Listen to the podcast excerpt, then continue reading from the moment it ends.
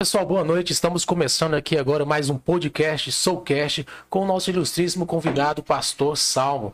E aí, Thiago, a bola tá com você. Sintam todos bem-vindos em mais um episódio do Soulcast, um podcast para conectar você com pessoas que estão gerando resultados. Toda semana, quintas-feiras, nós recebemos aqui convidados especiais. E hoje nós estamos aqui com uma pessoa muito especial, principalmente para mim, que tem uma história com ele. E eu estou recebendo aqui o pastor Salmo de Omar. Quem é o pastor Salmo de Omar? Eu coloquei aqui que você é natural do Nerópolis, estou com medo de esquecer aqui. Não pode riscar. Goiânia mesmo. Ah, natural de Goiânia, pastor presidente do Ministério Catedral da Família. É também apresentador do programa Homem de Verdade e Catedral no Ar. Casado há 35 anos com a pastora Cássia, pai da Jordana, da Amanda e da Priscila, além de ser fonte de inspiração para centenas de pessoas. Seja muito bem-vindo, pastor Salmo. Mais uma vez, muito obrigado por ter aceitado esse convite. Tiago, é um prazer estar aqui com você, com a sua equipe de trabalho, esta empresa abençoada aqui. E estamos aí para realmente mostrar um pouco do que tem sido a trajetória de nossa vida. Que legal. Kelvin, eu queria que você desse também as boas-vindas pro pastor Salmo de Omar. Ele que você já conhece um bom tempo. Isso que eu ia falar. Assim, é uma das pessoas, das duas pessoas que o Thiago mais fala, assim, na história dele. Tá? Olha, E ele, bom. a primeira, Fala bem. sim, Ah, a então primeira Eu também. a prim- Não, é verdade. Mas assim, a primeira é você e a segunda é o outro chefe dele que ele teve que influenciou demais a história dele. Então, acho que pra quem conhece o Thiago, ele já deve ter escutado falar de Sal. Então, hoje vai ver do próprio Sal como que é essa história, né? Um Tiago, pouco da história dele. uma coisa. Eu era um bom patrão, Tiago? Como é que era? Eu descobri isso depois, viu, pastor? Ah. Nós vamos falar. na, na época eu passava apertado, mas depois eu fui descobrir o quanto foi bom Mas a semeadura foi boa, né? Nossa, meu que Deus. bom, que bom. Ele sofreu no plantar, mas Ó, isso aqui é fruto, tá? de Fruto, fruto, são pessoas que estão comigo há anos, anos. Você vai entender um pouquinho depois. Mas o pastor Salmo de Omar foi a, pessoa, a primeira pessoa que me deu a oportunidade de ter o contato ali com a contabilidade, né? Até então eu não sabia o que que era contabilidade. Um moleque de 18 para 19 anos. Pastor Salmo me deu uma oportunidade. Depois a gente vai falar um pouquinho sobre isso, mas a gente quer aproveitar o máximo, o máximo do nosso tempo para conhecer dessa história. Uma história que eu conheci um pedacinho dela, mas eu sei que tem um pedação que eu ainda quero ainda saber, porque assim, são todas as histórias são bonitas, mas algumas parece que tem uma pitada de especial. Tiago, é... os desafios da vida são para a gente enfrentar. E cheguei onde cheguei, mas não foi fácil. Né? É uma história longa, comprida. Eu tenho que vir um dia aqui para falar um podcast um dia inteiro. Porque é uma história, mas eu vou resumir. Eu sou de uma família de oito irmãos. Nós vivíamos ali na cidade, uma família de classe média, ali em Anápolis. Meu pai era caixeiro viajante, fazendeiro. E meu pai tinha uma vida muito boa, estabilizada. Meu pai tinha problema de saúde e ninguém sabia. Cara de 42 anos, mais alto que eu, mais forte do que eu, veio a falecer com 42 anos. Quando meu pai morreu, a casa caiu. Em todos os gêneros, grau e número. E principalmente financeiramente. Minha mãe com oito, oito filhos, mais velha tinha 16, o menor tinha um ano de idade. E foi aquela luta, aquela Quantos filhos, necessidade. oito filhos, oito, Oito irmãos filhos, nós somos. oito irmãos. São oito irmãos. E naquela época, minha mãe, uma mulher muito bonita, seus 38 anos, de vida, 37, 38 anos, ela foi casar novamente. Uma pessoa procurou, queria casar com ela, mas só que chegou e falou: Maria, desses, desses três filhos aqui para baixo eu cuido, desses cinco para cima eu não quero nenhum aqui. Se você quiser, assim. E dentro dos cinco estava o salmo embutido no negócio. O menino de. ontem você tava no meio. É, de, de 9 para 10 anos de idade. Agora você imagina onde o salmo vai parar. Muito bem, a minha irmã casa aí, logo, logo um ano depois minha irmã casa, e no pacote ela me traz para Goiânia, e em Goiânia aqui ela veio morar na casa do sogro dela, comecei a te contar pro telefone, você não, não, conta agora não. É, foi. Mas aí chegando aqui, o- foi um espanto, porque o, o sogro fala assim, "Ah, mas você já traz um filho? Ela, não, é meu irmão. E foi contar a história, eu falei, não, tem nada com sua vida. Eu já vi que eu causei um embaraço. Ninguém tava querendo ser. Ninguém. Em primeiro lugar, olha só, o meu padrasto me manda embora. Moro com a minha irmã três, quatro, seis meses, o sogro dela me manda embora. Tá, aí quando ela me mandou embora, eu tinha uma empresa já. Eu tinha uma caixa de engraxar, tinha uma cadeira, né? e Primeiro trabalhava empreendimento Primeiro empreendimento. E trabalhava na Vila Nova ali, no Mercado Central ali da Vila? Nova. Na Vila É, Nova? Na Vila Nova. O primeiro ali. escritório nosso foi na Vila Nova. É. Na ah, muito bem. praça lá, Boaventura. Boa Ventura. Era ali, É. naquele mercado ali. Aí eu fiquei ali por um tempo e quando eu fui mandado embora, um dia, eu tinha uma mala de roupa, né? Era uma roupa, uma calça, uma camisa que eu usava e uma calça, uma camisa que estava dentro da sacolinha do lado. Eu falei assim, eu vou conhecer o centro da cidade, que eu não conhecia, né? Eu não era daqui. Que ano isso passou? 1970, 1969, especificamente. Aí eu vim para o centro, vim para atravessar o Mutirama ali, cheguei na Praça do Bandeirante, olhando aqueles prédios, aquele negócio, fiquei maravilhado com tudo e com a empresa lá, pronto, engraxei uns dois, três sapatos, comprei um lanche ali, almocei ali, já ficou pela janta. Chegou a noite, onde eu vou dormir? Você não tinha um Não amigo, tinha, não, tinha, não tinha ninguém, ninguém, ninguém. Tinha parentes aqui, mas não sabia onde estava, nem quem era, não- Meu não Deus. tinha telefone, não tinha contato. Eu peguei e dormi na praça, né? Aquela dupla sertaneja, e fiz a música baseada em mim. Doni Marrone. Sou guarda, sou vagabundo, né? Tudo bem. Aí, no outro dia, acordei ali, fui lá no, no jardim lá, me lavei o rosto e continuei ali, alegre, porque eu estava vislumbrado. Para mim, tudo era novidade. Engraçado, Thiago, com todo o sofrimento, eu não tinha raiva da vida, não tinha, não tinha nada que me fazia criar uma, uma revolta dentro de mim. Era só alegria. E eu estava ali na praça, aquele negócio, aquela alegria. De repente chegou a noite de novo. Aonde eu vou? Vai, vai, não vai, não vai. Fiquei na praça. No terceiro dia me deu um clique. Tem hoje na agência, na Praça Bandeirante, tem uma agência do Bradesco. Lá era um prédio antigo e um prédio comercial, cheio de lojinha, cheio de salas comerciais em cima. Eu falei, gente, eu estou aqui, eu vou subir sala por sala, sala por sala e vou procurar alguém. Se quer engraxar o sapato, o cara está trabalhando, pego o sapato dele, engraxo, já devolvo e ganho o meu. Olha o que Deus faz quando ele tem um projeto na vida de um homem. Visão. Na primeira sala que eu entro, era um escritório de contabilidade. Dois primos meus trabalhando. Quando eu entro, só o que, que você está fazendo aqui, papapá, papapá, o que falou assim, ó, tô dormindo na praça, que tem dois dias já. Não, que que Tô morando vem aqui em pra cá, frente. Vem pra cá e vem pra cá. E eu entrei lá, Tiago. Eles compraram uma cama de campanha, colocava atrás da porta. À noite eu abri aquela cama, dormia ali, tinha um banheiro, pegava um litro, tomava um banho ali, comprei uma toalha e ali comecei a viver. Naquele escritório eu trabalhei 23 anos da minha vida. Parabéns. É que- Na sua profissão. Não, mas então lá, eu né? comecei Na- boy do boy. Eu comecei na boy do boy. O boy saía de bicicleta, eu montava na garupa dele. Aí ele cansou, não sei que vai me levar. Ele tinha uma voz grossa, sei que vai me levar. Eu Você lembra o nome? É, ele chamava Gessner de Melo Borges. Nunca esqueça. Parceirão, amigo. E nós era uma festa. E nós íamos no Dergo, nós Foi sua lá. família, na verdade. Não, era minha tempo. família. E eu vivia ali. Aí eu fiquei muito próximo dos meus primos. Aí um, passou uns dois, três anos, o primo disse, não, rapaz, vamos lá pra minha casa. Fui pra casa dele. Morava ali na 70 ali, paizão pra mim. Cheguei lá, a mulher disse, o que, que você veio fazer aqui? Eu falei, não, eu não vim não, ele me chamou. Aí ele ficou bravo com a mulher, papapá. Bom, moral da história, fiquei seis meses, fui mandado embora. Mais uma vez. Foi, é, terceira vez. Ele Fui que casa do outro primo. Esse outro primo tinha como pai também. Inclusive, o filho dele é hoje membro da nossa igreja, doutor Juscelino, um advogado, membro lá da nossa Ele era igreja. cliente nosso lá, né? Era. Eu lembro Juscelino, dele. é, Juscelino, advogado. atendia ele. É. Aí o que aconteceu? Morei lá também um ano e um belo dia a mulher ia lá, vai embora. Quarta casa que eu vou embora. Sou despedido. Eu acho que o problema era com É, o senhor. O tempo foi passando, o tempo foi passando e eu crescendo na empresa. De boy do boy, eu virei um boy. Do boy eu ficava vendo todo dia, Tiago, o rapaz lançando notas fiscais no livro. Aquela época, tudo manual. Eu ficava assistindo, como é que é isso? Por que isso? Por que, que você lança aqui, aqui? Por que, que faz isso? Eu, não, eu copio daqui. Eu aprendendo. E eu falei, me ensina? Não, vou te ensinar não. E eu ficava em cima do Vou cara. um negócio aqui. É. Eu ficava em cima do cara, sabe? Fui aprendendo, fui aprendendo. Um dia esse cara abriu uma grande empresa de material elétrico aqui em Goiânia. Aí ele saiu. E eu falei pro meu primo assim, Zé, chamar José, Zé, Zé da Luz, um paizão, E é foi até hoje. trabalhar lá depois. Foi pra É, trabalhar comigo. Eu lembro foi, você eu lembra? lembro. Levei pra trabalhar comigo anos e anos depois. Foi. Aí eu falei, Zé, eu sei fazer escrita fiscal. Sabe não? Eu sei, deixa eu fazer. Sei fazer. Peguei um livro e. Vai, onde é que você aprendeu? Eu falei assim, ó, vendo o João trabalhar todo dia. Não, então você vai trabalhar aí. Da rua, eu passei para o escritório, para dentro do escritório. E fui crescendo. O tempo, o tempo passou, o tempo passou, e eu fui crescendo na idade.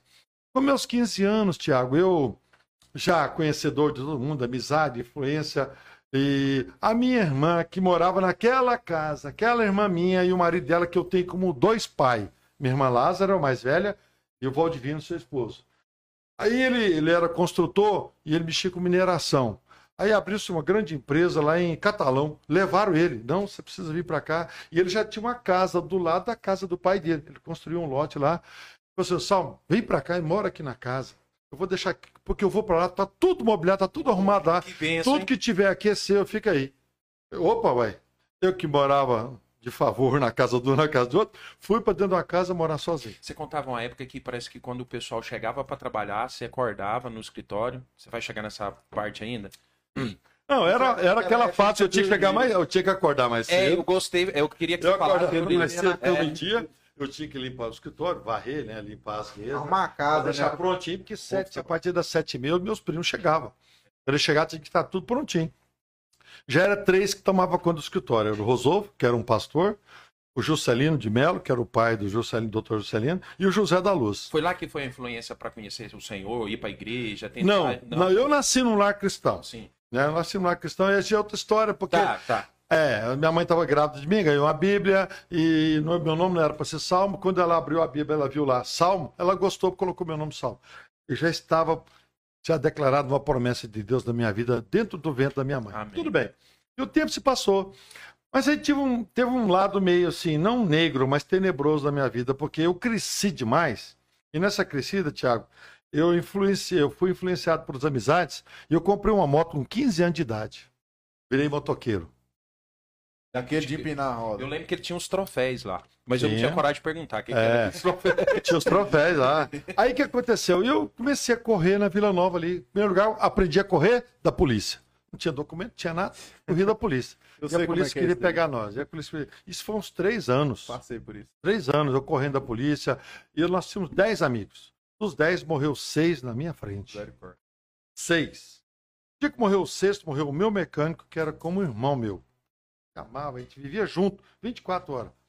Mas eu trabalhando no escritório. A gente tinha um cliente que mexia com moto que era da sua época também. Era né? o Alex, É. um grego, tinha lá É. na Anhanguera. E depois entrou a Mil Yamaha também. Mas aí o que aconteceu? Eu comecei a viver, e nessa época, eh, teve um acidente. Nós estávamos correndo da polícia, ia lá para o aeroporto. E um É porque vocês faziam racha, pastor? Ixi, nós corria na rua, corria no autódromo. Na inauguração do autódromo eu corri. Tem meu nome lá na O história. pastor- eu acho que o pastor Samuel é daqueles que hoje em dia os meninos de hoje é pra. moto. É. Rapaz, certeza. Aí quando aconteceu um fato, nós estávamos correndo a polícia e o, o- o meu primo estava na frente, que é ser meu mecânico. Eu falo primo porque ele era avô do meu padrasto que casou com a minha mãe. A gente tinha uma ligação por causa dessa união. Mas a gente era muito amigo. Gostava demais. E ele atravessou, o caminhão atravessou na Meu frente, Deus. ele bateu, quebrou as costelas. A polícia chegou, não tinha aquela máquina, não tinha nada, colocou ele na, na, na carroceria de uma, uma caminhonete que eles tinham, a polícia. E fomos para o hospital e eu também fui junto. Morreu no meu colo. E naquele dia eu fiz uma voto comigo. Nunca mais subo no motocicleta. Naquela época eu já tinha contrato com a Yamaha. Eu era corredor de velocidade. Então eu não podia, Destemido. eu não podia quebrar contrato. E a Yamaha ficava louca comigo. Eu fui para o Japão, fiquei um mês no Japão em 1981. Testar a moto para Yamaha, preparação de moto. Foi quando lançaram aquela suspensão grandona para motocross. Eu testava aquelas motos lá. Tudo bem. Nossa, eu não sabia disso. Quando, essas quando essas essa pessoa morreu, eu voltei para a igreja. Aí eu voltei para a igreja lá na Vila Nova. Mas aí foi uma longa história, porque eu estava desassociando a minha, a minha vida de motociclista para carro. Eu queria comprar um carro, eu já estava bem no escritório, já tinha um dia para já era gerente do escritório. Tinha crescido, né? O tempo passou, eu era gerente do escritório. E né, como gerente eu tinha um percentual de renda, 20%. Eu arrumava os clientes, trazia e ia ganhando. E Meu caixa melhorou uma coisa assustadora. Minha mãe casou de novo com aquele senhor, com o meu padrasto. Um dia eu visitei lá em Nerópolis, que é uma fazenda É que ela por isso que eu morava. confundi. É. Quando eu cheguei lá, eu eu, eu não gostei do ambiente. E mãe, é, eu chamava velho Gula, porque era Geraldo Goulart, um senhor, já, aquela família do presidente João Goulart.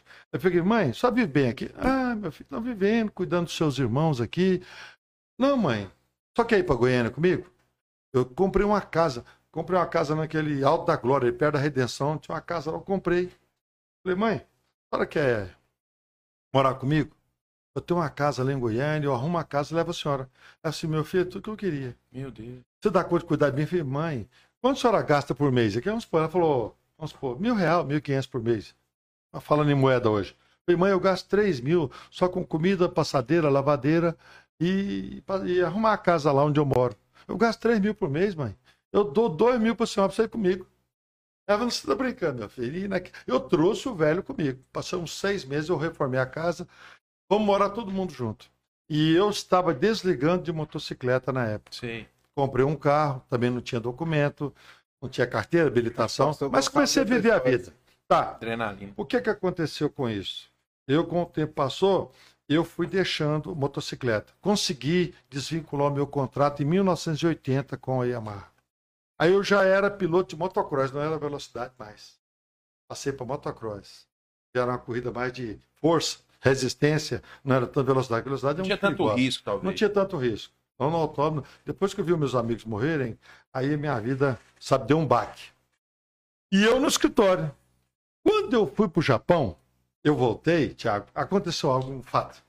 Eu cheguei, eu tinha esse primo e era meu patrão, e falei assim, eu falei para ele, Zé, eu vou para o Japão. Ah, nós éramos contador daquela Mil Yamaha, uma revenda de motocicleta. E o Roberto Moetti, até hoje é meu irmãozão, até hoje, o Roberto Moetti. E o Roberto, vai, Sal, vai com meu pai, meu pai precisa de uma pessoa. Eu enranhava um pouquinho o inglês, papapá. Vai com meu pai, ajuda meu pai. Eu... Velho falou assim, Sal, você vai comigo. Um, um alemãozinho baixinho, me amava como um filho. Eu, vamos embora, senhor Vino, embora. Fui. Quando eu voltei, ele falou assim, Sal, eu tenho três lojas em Goiânia. Sal, vem trabalhar comigo.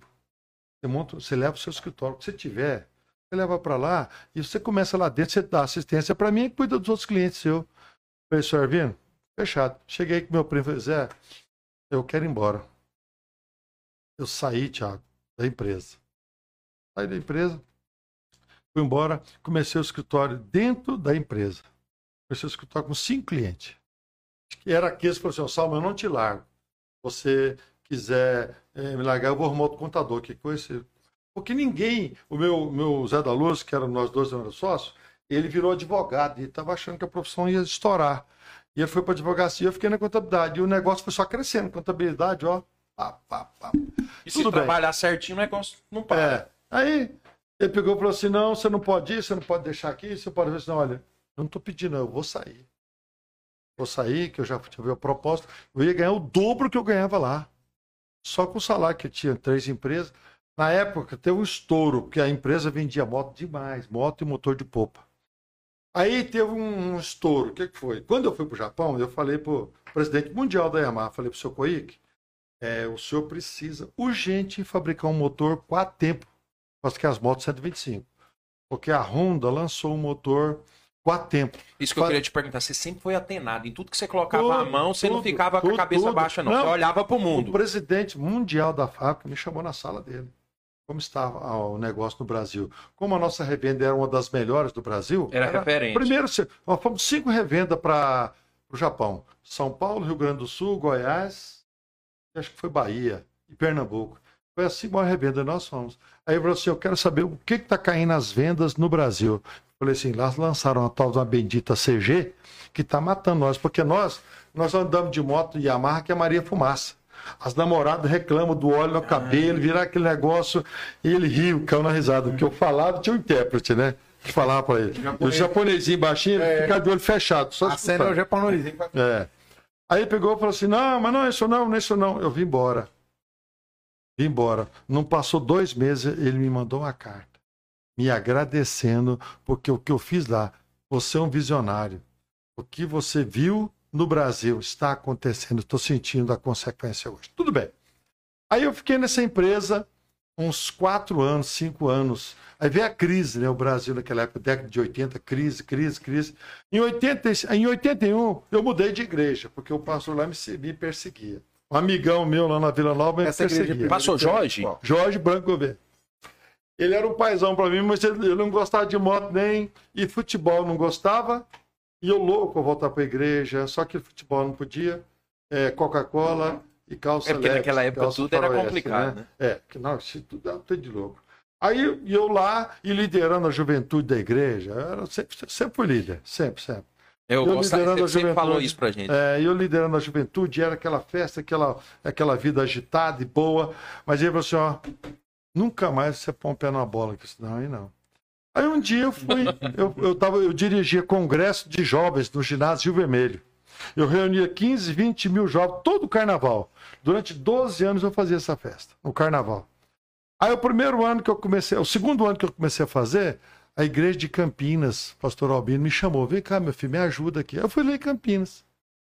Foi na época do congresso. Aí eu falei assim, me ajuda aqui, cuida do congresso. E eu, na- naquela época, além de eu ser um auxiliar de contabilidade, ter uma vida já... Eu tinha, eu virei disque jockey. Eu fazia, fazia festa no meu colégio.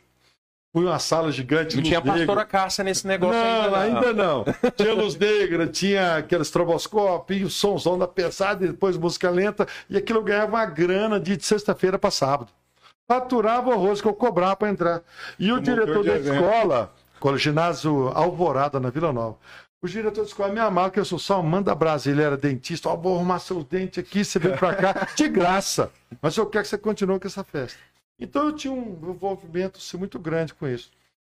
Aí eu peguei e fui nessa festa do ginásio e estava tomando conta do assim, como é que vai fazer um som nesse ginásio aqui grande demais, no ginásio de vermelho? Aí assim, vamos montar caixa de som, passa fiação, pá, pá, pá, monta lá fora. Montei, organizei som, amplificador, tudo. E ficaram doidos comigo. E aquela festona e lotou umas 15 mil pessoas lá dentro. Entramos lá para a festa. Um belo dia, numa noite de domingo, eu olho naquela plateia gigante assim gigante. Tinha gente para todo quanto lado. Eu tô assim olhando, né? O povo, né? Olha, lá no meio tem uma menininha magrinha. Linda, linda, cabelo lisinho de lado, caracolado. Eu olhei para ela, ela olhou para mim sorrindo. E estava sentado ao lado de um O amigo meu. a nascer ali. Um amigo meu. Aí eu olhei para ele e falei assim: é. mostrei para ele e a menina, ele, ó. Minha, que eu dizer minha, né? Pode falar o nome desse amigo aí? Hum, Hélio, é, amigão meu, é outro parceirão que eu tive na minha vida toda. Só que ele não foi motoqueiro. Ele já veio pós a geração motoqueiro, já veio na igreja. Aí acabou, eu falei, eu fiz, fiz assim pra ela, ó. Como diz, né? Desce que eu quero falar com você, né? Conquistador. Ele desceu, quando ele desceu, eu peguei, me apresentei. Sou charme. Cheguei e falei pra ele assim, Hélio, mas você tá bem acompanhado, tarará, tarará. E ela ficou, né? Eu falei assim, como é que é o seu nome? Meu nome é Cássia. Ô, mas que bacana, prazer, Cássia. Não, porque eu já era um cara vivido, né? Moral da história. Aí um mês, dois meses, Hélio, você tá namorando com ela? Que a gente era muito franco. Não, Samba, eu tô tentando. Falei assim, pois ela quer namorar comigo. ela já falou comigo, ela já abriu a brecha já. E eu tô firme. Não, mas eu disse, não, você rola com a irmã dela, ela tinha uma irmã? Você rola com a irmã dela, mas essa, deixa- essa deixa aqui é minha. aqui, vou- Moral da história, Thiago, namoramos cinco anos. Aí eu fui para a igreja de Campinas. Namoramos cinco Lá em anos. Campi- Campinas, Thiago, eu comecei a líder de jovens, ser líder de jovens. Fui líder de jovens lá também uns três anos, Com o pastor Albino lá. pastor Albino.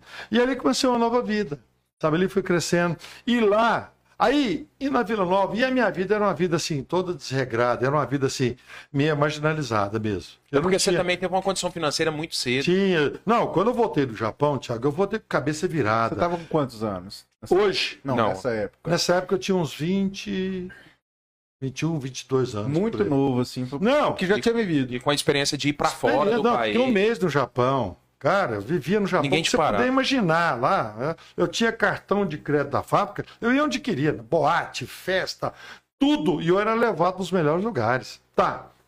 Aí, comecei a namorar com ela. O que eu orava, eu já pedi a Deus, Deus, me muda. Ou então eu arrumo uma pessoa bonita, inteligente e crente. Porque tem umas meninas na igreja, Eu lembro de você falar isso. Eu lembro de você falar isso. Eu orava, pedi a Deus, Deus me dá uma mulher boa. Na verdade, você ensinava a gente a orar É, sobre isso. Me dá uma menina bonita, inteligente e crente. E muda ela eu pra- administração de pra eu ficar empresa. bom pra ela. Não, porque eu mudei por causa dela. Moço, eu chegava Porque você pra- queria, mas você Chegava tinha que pra mudar. abraçar, ela pegava os dois bracinhos dela, punha assim e me segurava. Então, eu me controlava, sabe por quê? Eu falava, eu preciso mudar. Aí foi, o tempo foi passando, nós fomos mudando, amadurecendo. Cinco anos depois nos casamos. Quando eu me casei, já foi em 86. 86, eu saí da, daquela crise, eu saí da empresa, 85 estourou aquela crise forte. 86 entrou aquele plano cruzado, aquele negócio, era maravilha. E eu casei em março de 1986. Quando eu me casei, eu tinha um escritório pouco maior que isso aqui. Sério? Pouco maior que esse aqui. Aí eu comecei, mas começamos assim, sabe? Essa firma que eu trabalhava veio comigo. Era minha sustentáculo. Que eu falei, senhor Arvino, deixa eu sair daqui, deixa eu ir trabalhar fora, porque eu levo a empresa. Ah, não, e a crise veio, de três empresas ele fechou duas, ficou só uma. A crise veio, foi a Yamaha, a Honda engoliu nós. A Honda engoliu a Yamaha, no Brasil inteiro. Até hoje. Hoje a Honda é 92% do mercado. A Yamaha é 5, 6 e o restante é essas outras marcas. Tudo bem. E nós ficamos ali, eu disse, não, São, pode ir, então, beleza. Eu fui, montei o escritório. Comecei com uns 10, 15 Sozinho, não clientes. tinha ninguém pra te ajudar. Eu, a minha esposa, a minha irmã e um boy de bicicleta. Ah, começou familiar. O bem dia que já. ficava nós quatro dentro do escritório, não cabia mais ninguém. Não dá para entrar um O cliente. cliente entra, vocês saem. Aí eu fui arrumando uns clientes, né? Arrumei aquela super pão, aquela padaria grande. Tem grande, ela aí, só mudou o nome. Tem. Super pão. Eram filhos de um, um grande amigo meu também, que são meus amigos até Eu hoje. digitei muito super pão. Isso. Era grande, era papel Grande. pra caramba. É. E ali começou, sabe, Tiago? Começou ali, o escritório foi crescendo, foi crescendo. 19... E 2000, 1999, não, eu já tinha casado, tinha as três filhas já, tudo pequenininha. Então eu ia para a igreja, sentava ali. E um dia, um belo dia, 23 de dezembro de 1999, o filho do pastor, do Albino, era um filho de criação marginal. O cara pegou, chamou nós para uma reunião, assim, deu numa sala lá. Chegou e falou assim: Ó, tô sabendo que o Salmo tá querendo tomar a igreja do meu pai, que o Salmo é líder. Se meu Você era o Salmo tesoureiro lá, né? Era o tesoureiro. 12 anos tesoureiro lá também. Se o Salmo sentar lá, Salmo, você não sentar, porque se você sentar, eu te mato lá em cima da cadeira. Aquilo me deu um pavor. Saí dali, cheguei em casa, contei pra minha esposa. Ela disse, vamos embora dali. Quando foi? Passou uma semana depois, todo começo de ano a gente viajava. Férias, a contabilidade. Saí de férias, ficava uns 10, 15 dias na Bahia, a gente ia de carro. A turma grande lá da igreja. Quando eu voltei, eu disse, eu não vou mais para lá. E o pastor me chamou, chorou para mim. Meu filho, sai não. Eu falei, pastor, eu sou mais filho do senhor do que esse rapaz, porque esse rapaz só te dá trabalho, dor de cabeça e nem filho do senhor é. Eu não sou filho do senhor, mas eu só te ajudo. Só ajudo o senhor. A vida toda te ajudando. E ele chorou. Falei, não, vamos embora. No dia 25 de março, eu, nós abrimos um trabalho lá na Ricardo Paranhos. Começamos a igreja, um salãozinho pequeno Naquela lá. época, Ricardo Paran já era um ponto estratégico ou não? Era, não, Thiago, era um negócio mais Era A tranquilo. Ricardo Paranhos era a rua do Oba-Oba de Goiânia. A, a nova Tamandaré de Goiânia virou a Ricardo Paranhos. Hum, entendi. Lá tinha de tudo. Já tava em ascensão. Bar gay, já. tava estourando tudo. Bar gay, tudo. Tudo tinha ali naquela avenida. E nós entramos lá. Porque eu pensei assim, eu tenho que arrumar um lugar bom, né? Porque a igreja, a Assembleia de Deus, ela chama-se a igreja da periferia, né? E eu sempre tinha na minha cabeça, eu vou mudar esse paradigma. Quero abrir uma igreja num lugar nobre. Porque quando nós abrimos, veio comigo uma turma assim de gente, só gente boa, médicos, advogados, e famílias boas. E eu já tinha um aprendizado que eu fazia parte de uma associação naquela época, chamava ADONEP Associação de Homens do Negócio do Evangelho Pleno. E eu viajava o Brasil inteiro ministrando seminários, e eu cresci, a minha mente cresceu. Abriu. Falei, eu vou abrir um negócio bom, um negócio. E realmente aconteceu. Na época, Tiago, é, é como essas igrejas novas que, que, que abriram agora, esses movimentos que abriram aí. Então é o seguinte: o que, que abriu? É uma coisa nova, e na época nós era novidade. Tipo a casa abriu esses dias Isso, aí. a Foi casa, aquela- casa sala de nós, é, né? é. Davi Passamã, sala tudo lá de nós. Tudo bem. Aí o que aconteceu? Eu peguei e viemos abrir esse trabalho. Começamos a abrir o trabalho, começamos do zero. Zero, zero, zero, zero. E Deus foi só abençoando. Abençoando, foi abençoando, família crescendo, chegando mais gente. Em 2002 eu tive um problema com meu colega pastor.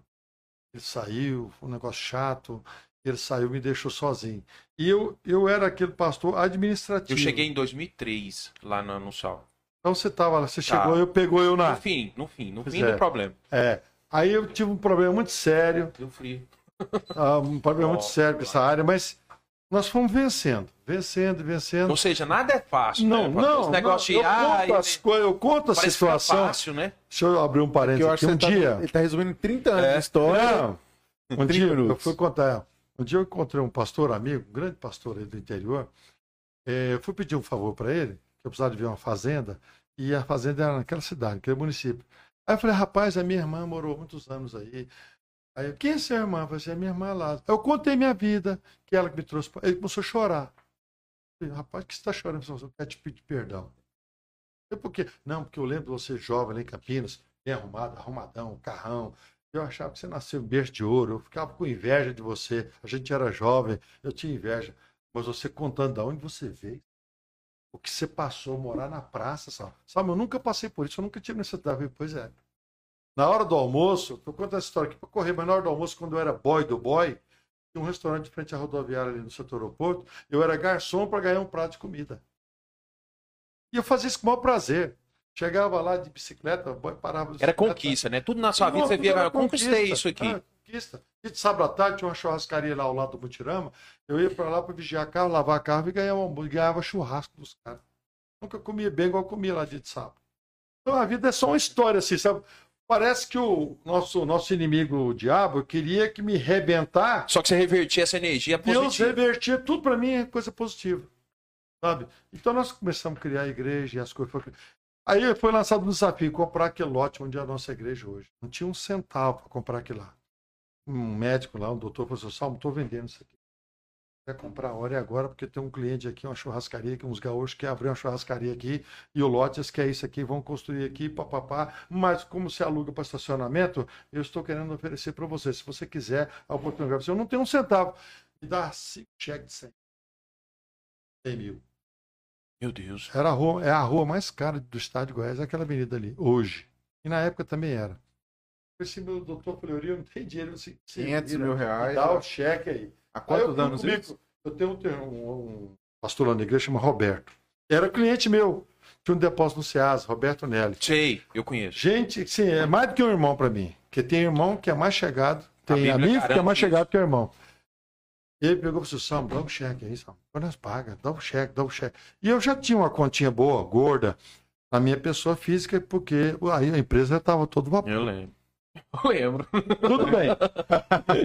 Tudo bem. E vai, vai a vida, vai a vida. Compramos o lote. Aí, seis, cinco, seis meses, nós quitamos os cheques. E aperto, veio dificuldade, mas nós quitamos. Aí começamos a construir. Deus nos deu aquele templo ali, não devemos nada. Construiu um prédio no fundo agora, quatro andares, dois andares só para garagem, três andares para criar uma escola de ensino fundamental. Estamos lá com a escola de arte até hoje, até legalizarmos para ter uma escola de ensino fundamental. Então é o seguinte, nós crescemos, aquele lote onde está hoje, o lote, o lote de onde era, onde nós iniciamos, é um lote meu. Comprei para mim para agregar futuramente a igreja. Então a coisa veio crescendo, crescendo. Hoje, resumo da história. Peraí, Thiago. dá um tempinho aí. Não, só vou contar das minhas filhas. Tá. As três filhas, todas três casaram dentro da igreja. Jordana Você casou. cumpriu aquela promessa que você falava pra gente assim, ó, quando meu- minhas filhas casar, eu vou fazer uma casa e elas vão morar tudinho perto de mim, eu vou dar um apartamento pra cada genro meu. Você Ah, falou É ele que falava aí? Então escuta isso, então escuta. Ah, não, eu já escutei essa história pra mim colher Então pra sua. escuta. As minhas filhas casaram. Jordana casou, me deu dois netos, o Heitor e a Laura. Coisa mais linda do mundo, um neto de quase sete anos.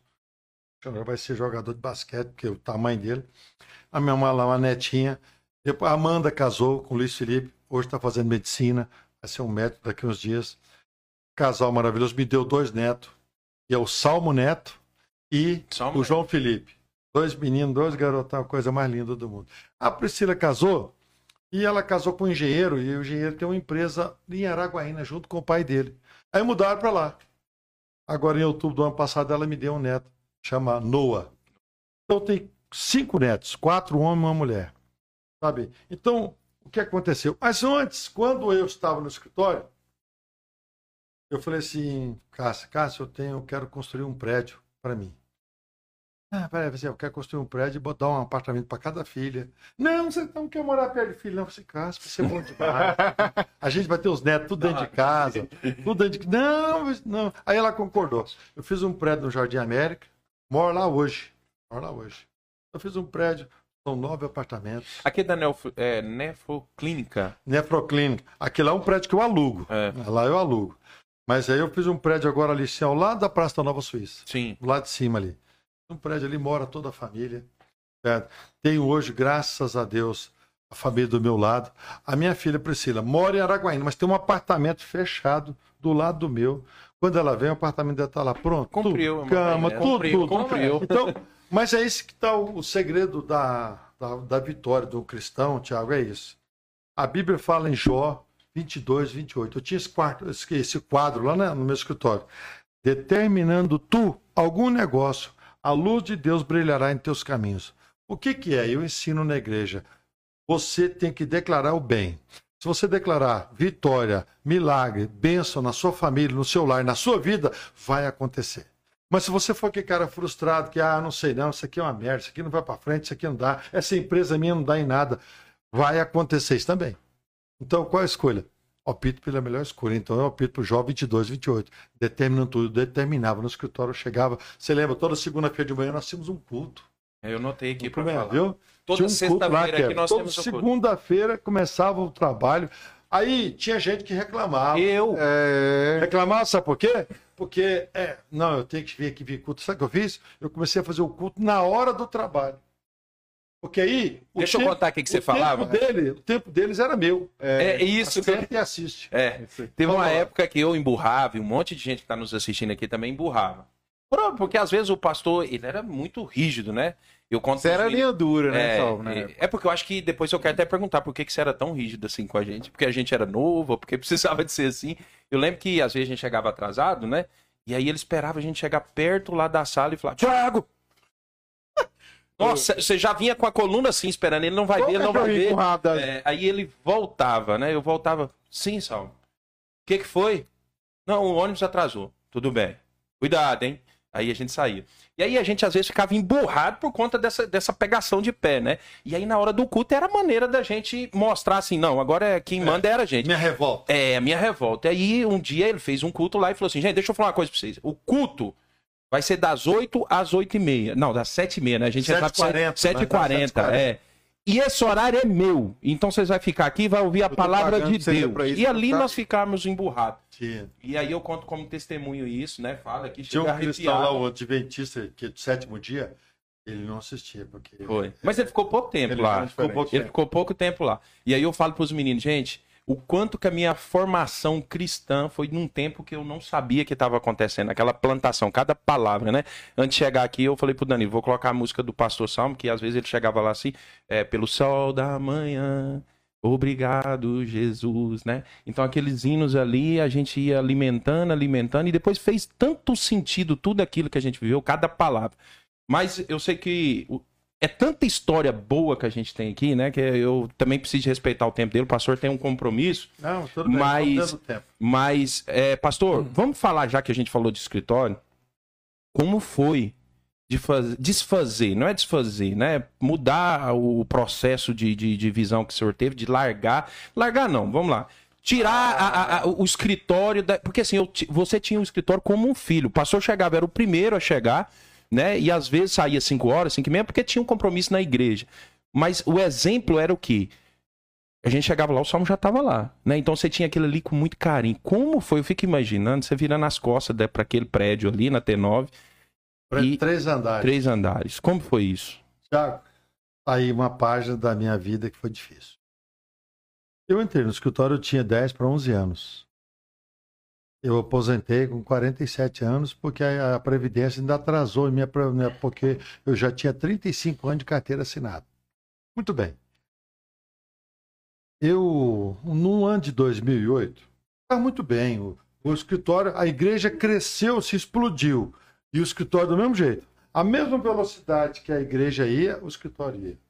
Aí, em 2002, 2003, quando você entrou lá, o escritório era pequenininho. De uma para outra, vira um boom, sabe? E a gente Antes de você tinha... contar, deixa eu ver se você lembra dessas fotos aqui. Lembro.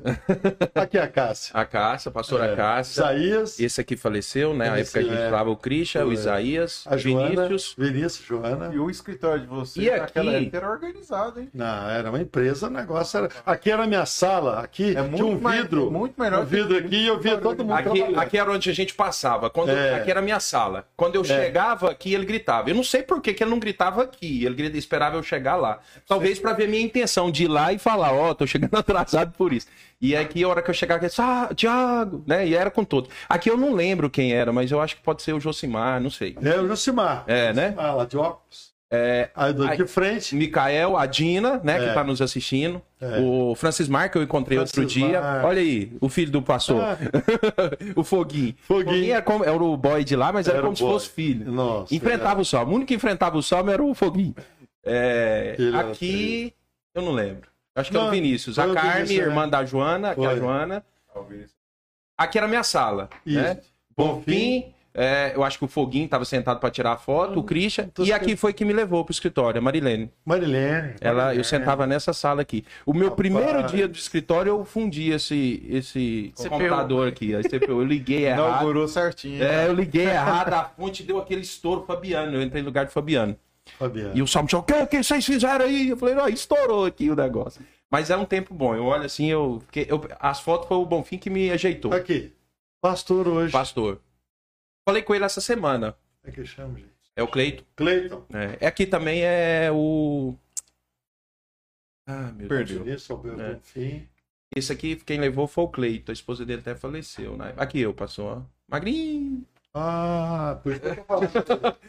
Magrinho. Magrinha. Aí o Bonfim e o Vinícius.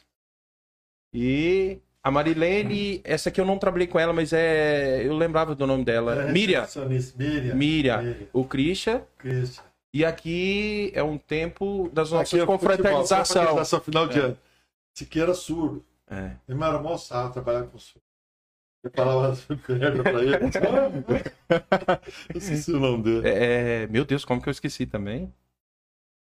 Pessoal, lembra aí como que é o nome dele? Ah, Emanuel aqui. É, o Manuel. Sérgio. Sérgio. também é pastor direito Pastor. hoje. Parece você que tá de preto ali. O meu é, eu sou É, tô aqui. aqui o Isaías. É. É o Wesley, o nome Wesley. dele é o Wesley. É o Eliezer, o João, o o João, João. Lean- o Leonardo, que também é Leonardo- contador. Leonardo também é pastor. É, pastor Leonardo? Acho que é. Eu acho que não. É. Não sei, se for benção. Esse aqui é o Sérgio. Sérgio, Sérgio. Esse aqui também você lembra, é lá da sua igreja. Falaram o... que o do Surdinho é Adalberto. Adalberto, Idalberto. Hidalberto. É, Idalberto. é. Idalberto. É, o Hidalberto. Hidalberto. Aqui é o Neto. O Neto, filho daquela. é, de uma irmã lá da igreja. Mexia com confecção, a mãe dele. Pregava lá nos cultos. Ele era. Gente, é. Aqui eu não lembro. A Carme, a Joana, a Dina, pastora Cássia e o Joaquim. Era um tempo bom, né? Você olha Nossa, assim, Deus. é. Olha legal. quantos funcionários tinha naquela época. hein? Dois, dois, quatro, seis. Rapaz, É. quase 20 funcionários. Nessa É, época. Nessa época. Aí- Tá acabando as fotos aqui, mas lembro é, é só é. repetição. Olha o Ó, cabelo. aí. Olha o baiano. olha É o baiano. Olha Eu acho que ele tá aqui baiano, assistindo. Esse, esse É baiano era arisca, cara. Pensa num cara. Esse aqui é o filho do Isaías. É. Foi pra Inglaterra, jogar futebol. Tá jogando bola lá? Ah, Legal.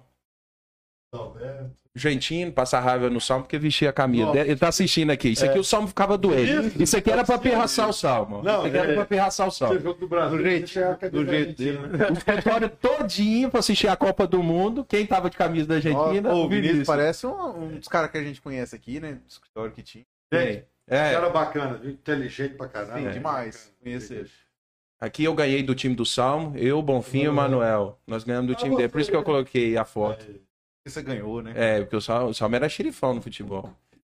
Aí o Dalberto. Aqui o Silvan. mais. Ó, o Silvan. É, o Josimar, com os dois Josimar. filhinhos dele, gêmeos, a Laura. A Laura também era, era amigo seu, o Laura, pai dela. amiga, é o pai dela. É. O Gilberto trabalha no departamento pessoal. Gilbertinho, É, é, Gilbertinho. é mesmo, foi o Gilberto. Aí aqui é o, o Mikael, acho que você lembra do Mikael também. Ele tem um escritório de contabilidade lá em Caturaí. Olha, É.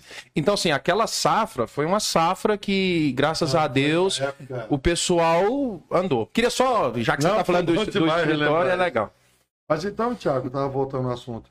Em 2008, Deus de 2000, todo ano, a gente fazia uma festa de aniversário da igreja. Sempre eu convidei duas pessoas. Um amigo meu, um gaúcho, chamava Chama, pastor. Ô, Jesus, eu vou lembrar. E o outro era o pastor Samuel Gonçalves, do Rio de Janeiro. Daniel Regis, era um cantor. Ele foi no escritório, cantou lá um dia. Aí ele chegou e falou: Salmo, eu tenho um recado de Deus, não é muito bom, não, mas eu tenho que te dar. O que, foi? Para falar. O escritório estava a mil, 2008. O negócio estava Não. Tudo que você fazia dava eu- certo. Não, eu tinha, o pra, eu tinha o prazer de mandar cliente embora. O cara tava enrolando, não tava pagando. Não, pode ir embora. Vamos ver se tem, vai embora. Eu te escolhia cliente. Aí o cara chegava lá, ó, me indicaram o seu escritório aqui, eu quero vir para cá. O que é a sua empresa? Como é que é o honorário? Aí ia negociar. Aí em 2008 chega esse pastor e fala assim, Sal, é, Deus manda falar para você que é para você vender isso aqui para cuidar só da obra dele. Meu Deus. Falei assim, Daniel, você errou. Deus tá Não falando pro outro. Essa mensagem é pra outro irmão. É, esse, isso é uma história que eu te falar para você. Escuta só.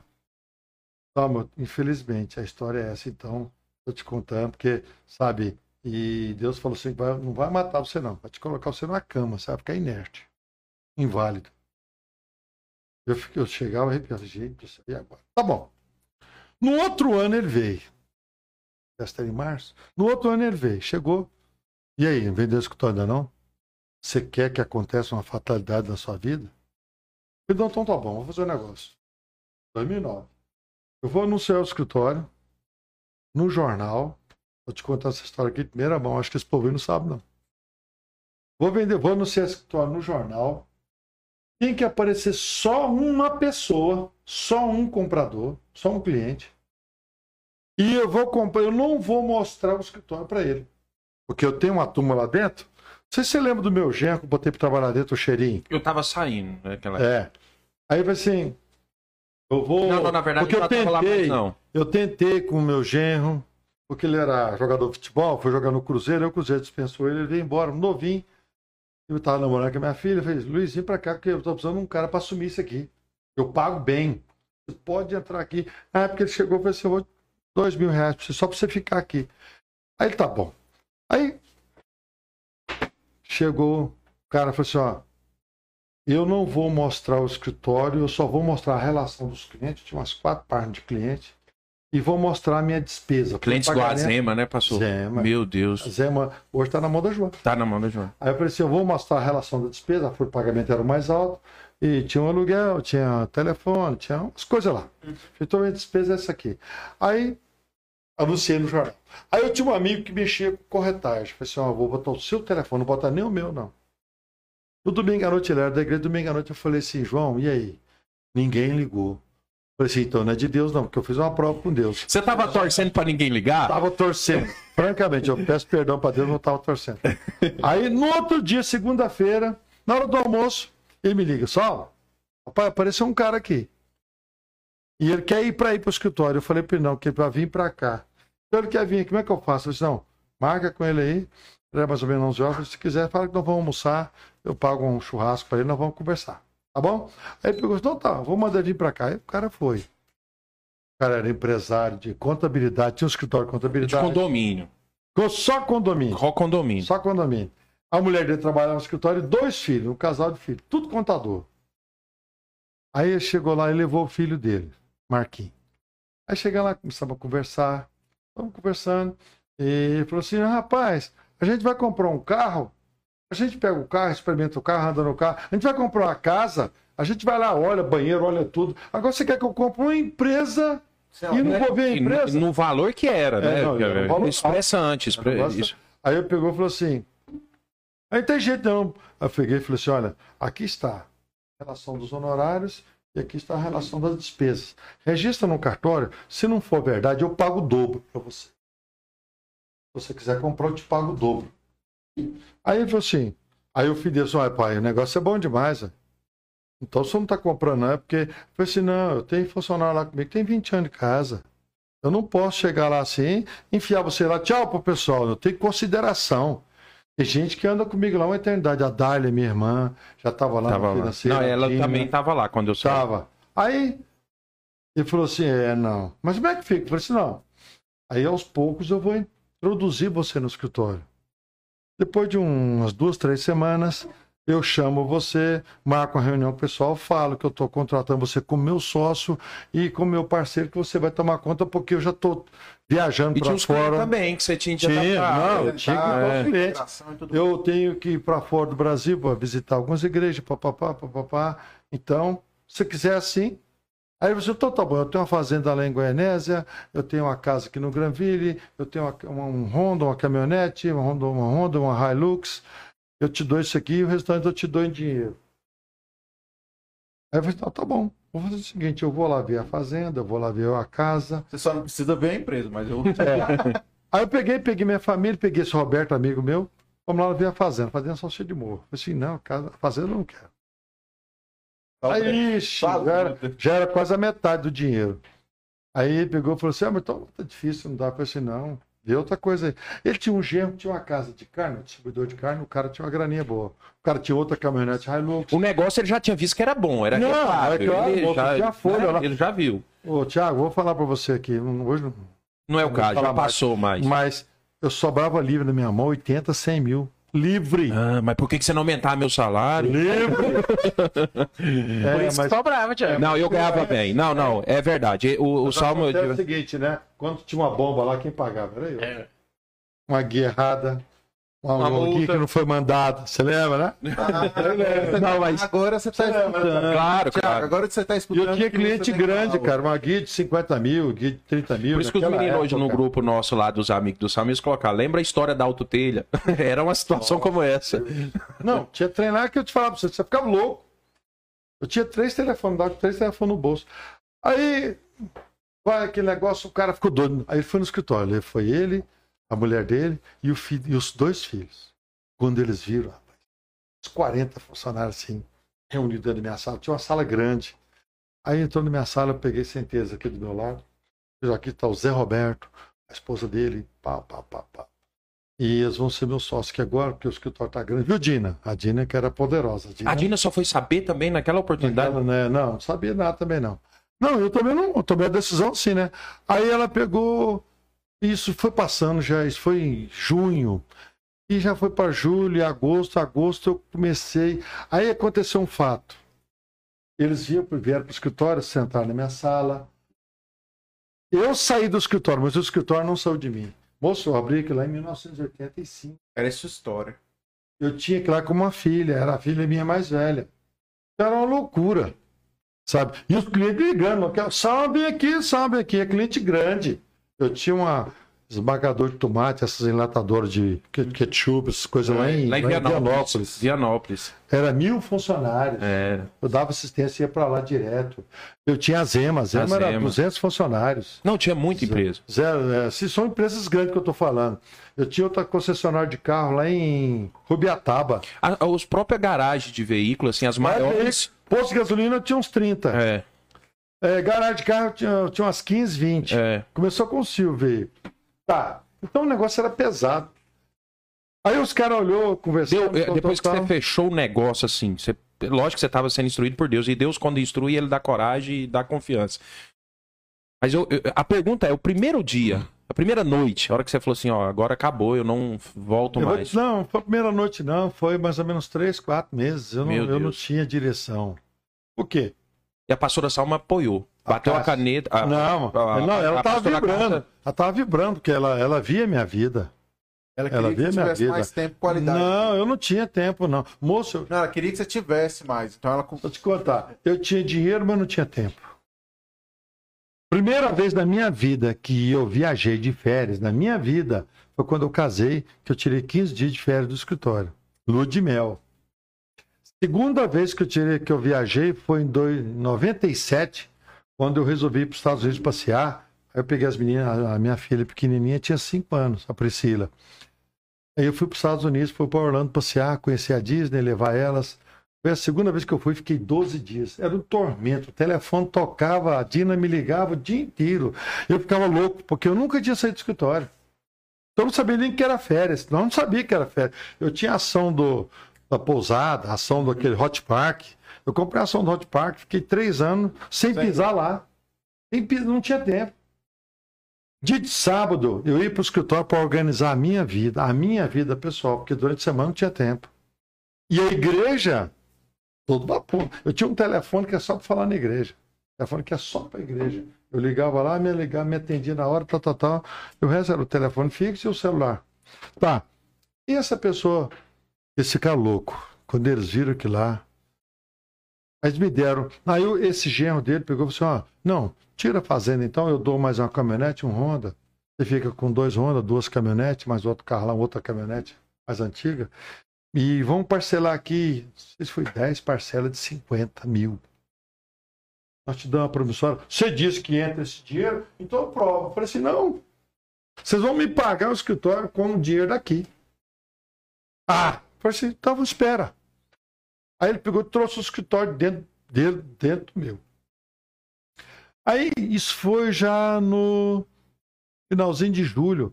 Eu ia lá, ficava lá um tempinho, aí eu saía. Aí eu tinha que ir nos, na- nos clientes. a eu lembrei. Tinha que ir nos clientes apresentar ele. Chegava, ó, fui na Zé, Zé Maria. Ó, você sabe quanto correndo demais, a igreja, tanta coisa. Eu contratei um sócio, um senhor de idade, já era mais velho que eu, tá aqui para me ajudar. Conhece contabilidade a fundo. Aí eu trouxe ele, foi gerente de banco muitos anos aqui do Banespa, mas tá aqui para me Você ajudar. avalizou ele. Ah, vai dizer, o cara, não, Salmos. Você tá falando aqui, Uai. bora, Uai. bora. Aí começou a minha vida. Dia 15 de agosto de 2009, não, no comecinho de agosto de 2009, veio um casal de moçambicano, foi lá pra nossa igreja. Uma negona, quase dois metros de altura, chamava Rainha. Ela tava roupa amarela e preta, um turbante na cabeça. Cara, eu amei que aquela mulher, e ela orava comigo, e era aquela festa. Só que o moçambicano, ele tem problema de dente. Esse dentista é caríssimo. Então eles querem que você arranque o dente todinho deles, mas não, quer, não tem dinheiro para bitorar dente. E eles vieram. Quando chegaram aqui, falavam, o que, que vocês precisam? Ah, chamava papá, papá, nós queremos o dente, dente. Eu peguei na, lá na, na igreja, tinha uns 10 de- odontólogos. Eu peguei, ó, cada um vai cuidar um dia desse povo. E eles cuidou, arrumou a boca deles, ponte, vituração, canal, fez tudo. Os caras choravam de alegria com a gente. Foram embora. Quando eles foram embora, de lá ligavam, vem pra cá, vem, vem pra cá, vem pra cá, papá, vem pra cá. Dia 15 de agosto, eu não tava aguentando mais a vontade de ir pro escritório, não tava aguentando. Aí um amigo meu, Rondon, que tinha uma empresa lá, GCR, mexia Sim. com filtro, Sim. pastor, vamos pra África. Rondon, vamos pra África, vamos. Eu tenho chamado, vamos embora, que se for bom eu fico lá. Então vamos embora. Eu tava louco pra sair. Eu não tinha mais o escritório. Fazer outra coisa. É. Outra... Aí eu peguei e fui pra, fui pra África. Aí iniciou, aí iniciou Na aquela África, segunda fase do na África ministério. só tem uma coisa ruim. E tudo é bom. Até a pobreza lá é boa. Você, você, você vê que é o amor das pessoas.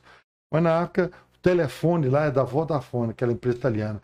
Pega o telefone, onde você estiver na África, o telefone pega. Ah, tá. Entendi. O meu telefone tocava o dia inteiro lá. Entendi. Sabe, Você sabe, querer sabe. que não tivesse. Eu desliguei o telefone. Tava longe? Eu desliguei o telefone. Tá bom, o Zé Osvaldo. Zé Oswaldo do Poço. Cego. Do Poço. Morreu. Morreu. Morreu, Covid. Eu vi ele agora, assim, tem uns seis meses, Não, na agora, loteria. É. Aí o que aconteceu? E tá com a Dina, né? Tava Tava com a Dina. Dina.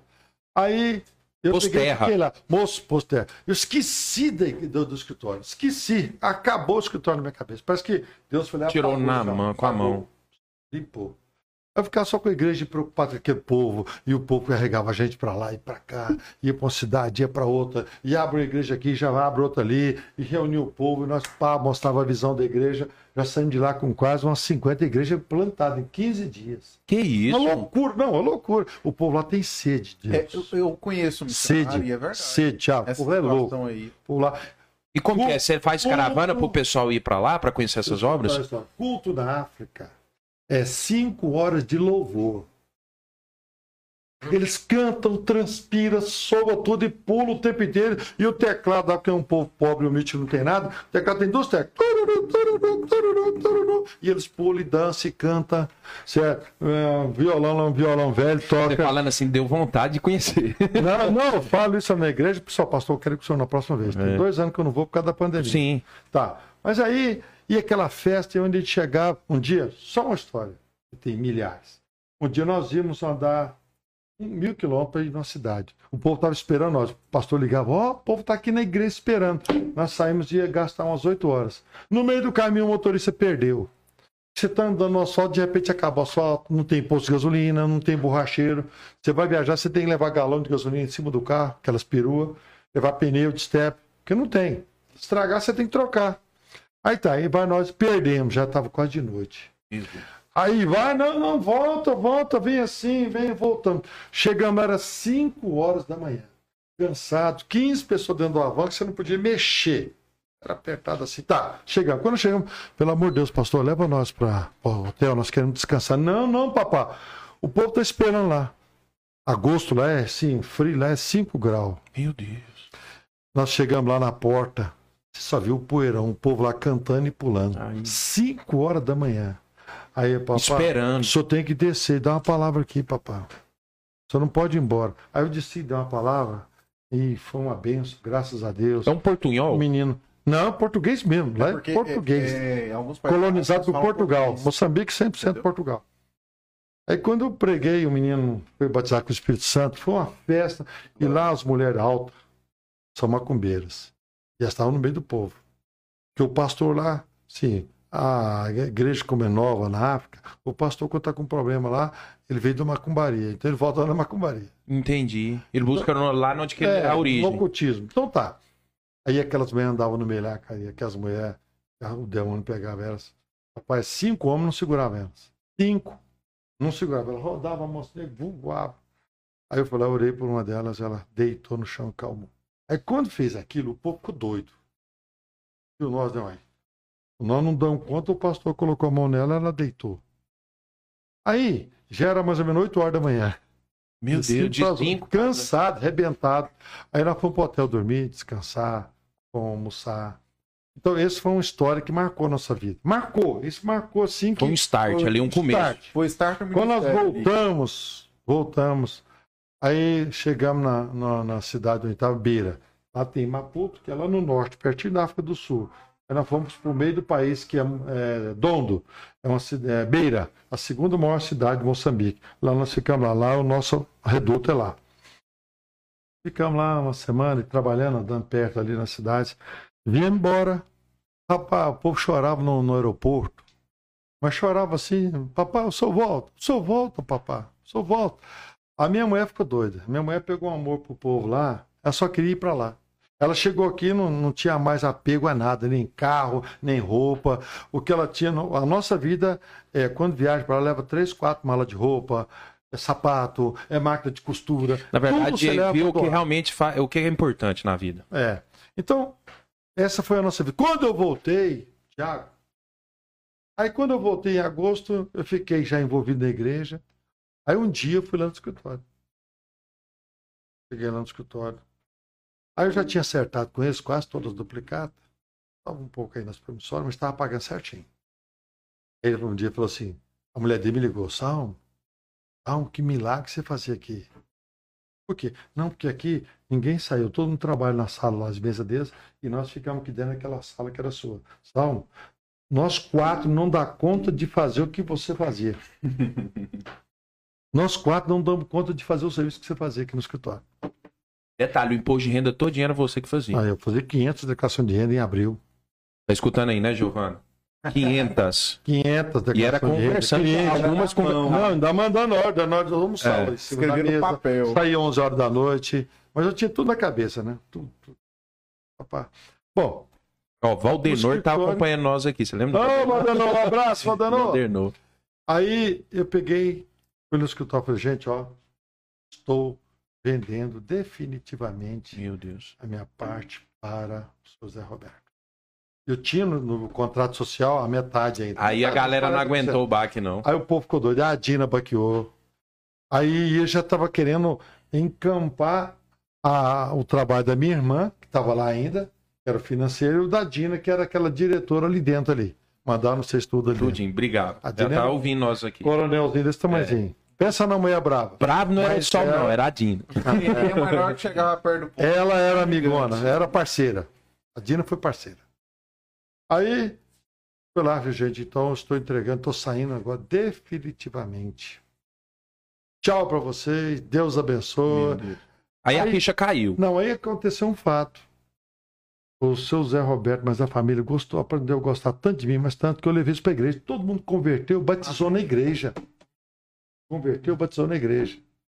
Depois começou a acontecer algumas controvérsias com o Zé Crente, sei se você lembra do Zé Crente. Não, acho que não. Tinha aquela uma firma Noronha. Noronha sim, É, ué. então, era De- dele, de- Zé Crente e o Júnior. Sei, o Júnior. Mexia com, eletri... com negócio de- luz. Energia né? rural. Energia rural. Rural. Isso. Aí o, o- Meu Deus, eu tô bom de memória, hein? 19 Você tá anos bom atrás, eu tô lembrando dos nomes. Aí é aquele negócio assim. Aí eu vi que eles estavam perseguindo a Dina. A Dina me ligava. Um dia eu estava em São Paulo. A Dina me ligou, Salmo, chorando. Sabe o que, que eu faço? O que, que foi? O Salmes quer me mandar embora. Falou que, que eu ganho bem aqui e que o trabalho de, meu vai passar para a mão dos filhos dele. E já falou que eu e a Dália tá na, tá na relação. Só que ela que pilotava. Falei assim, Dina, fala para eles, Dina.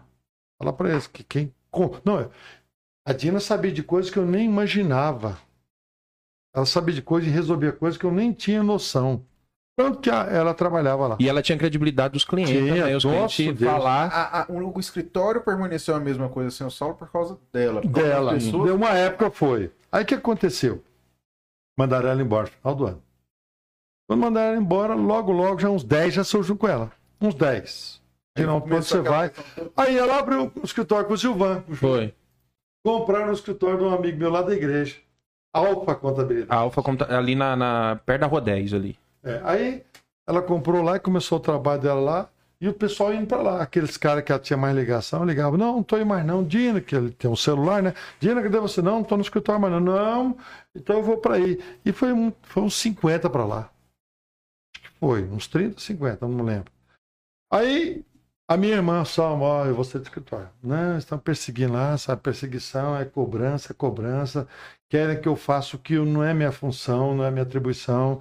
Como é que eu faço? Eu falei assim, ó, Dália, você que sabe. Ele era advogado, trabalhou na, naquela firma que mexe com telha, telha na série para Rio? Verde. Não, Não, ah, ah, eu sei qual que é. é... Eternite? Perite. Trabalhou muitos anos lá. Então eu falei, Dália, você que sabe de sua vida.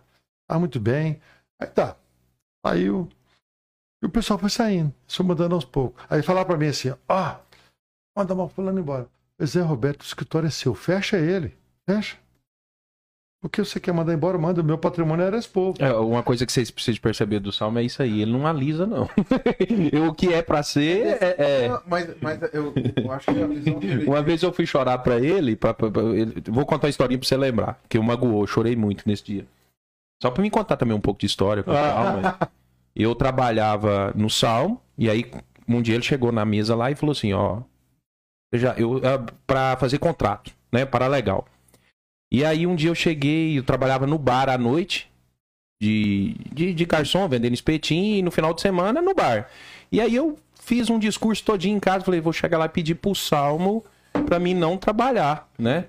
E aí eu cheguei no, no Esse- Salmo, esse- cheguei no esse- Salmo esse- com toda uma história sentimental, mas eu não sabia dessa história dele, né? Então eu cheguei tudo e falei assim, pastor, eu tô com esse problema, tô casado, minha filha, tô trabalhando de noite no bar. E Ah, o senhor tá falando, é, e o senhor tá falando Ah, pra mim vir SAP, porque a história é o seguinte, ah, você vem no SAP aprender fiscal. É. Você precisa de uma profissão na sua vida pra você não ficar aí a vida inteira desse jeito. E aí eu, eu queria que o senhor me dispensasse o sábado. Ele falou, não vou dispensar do sábado, não.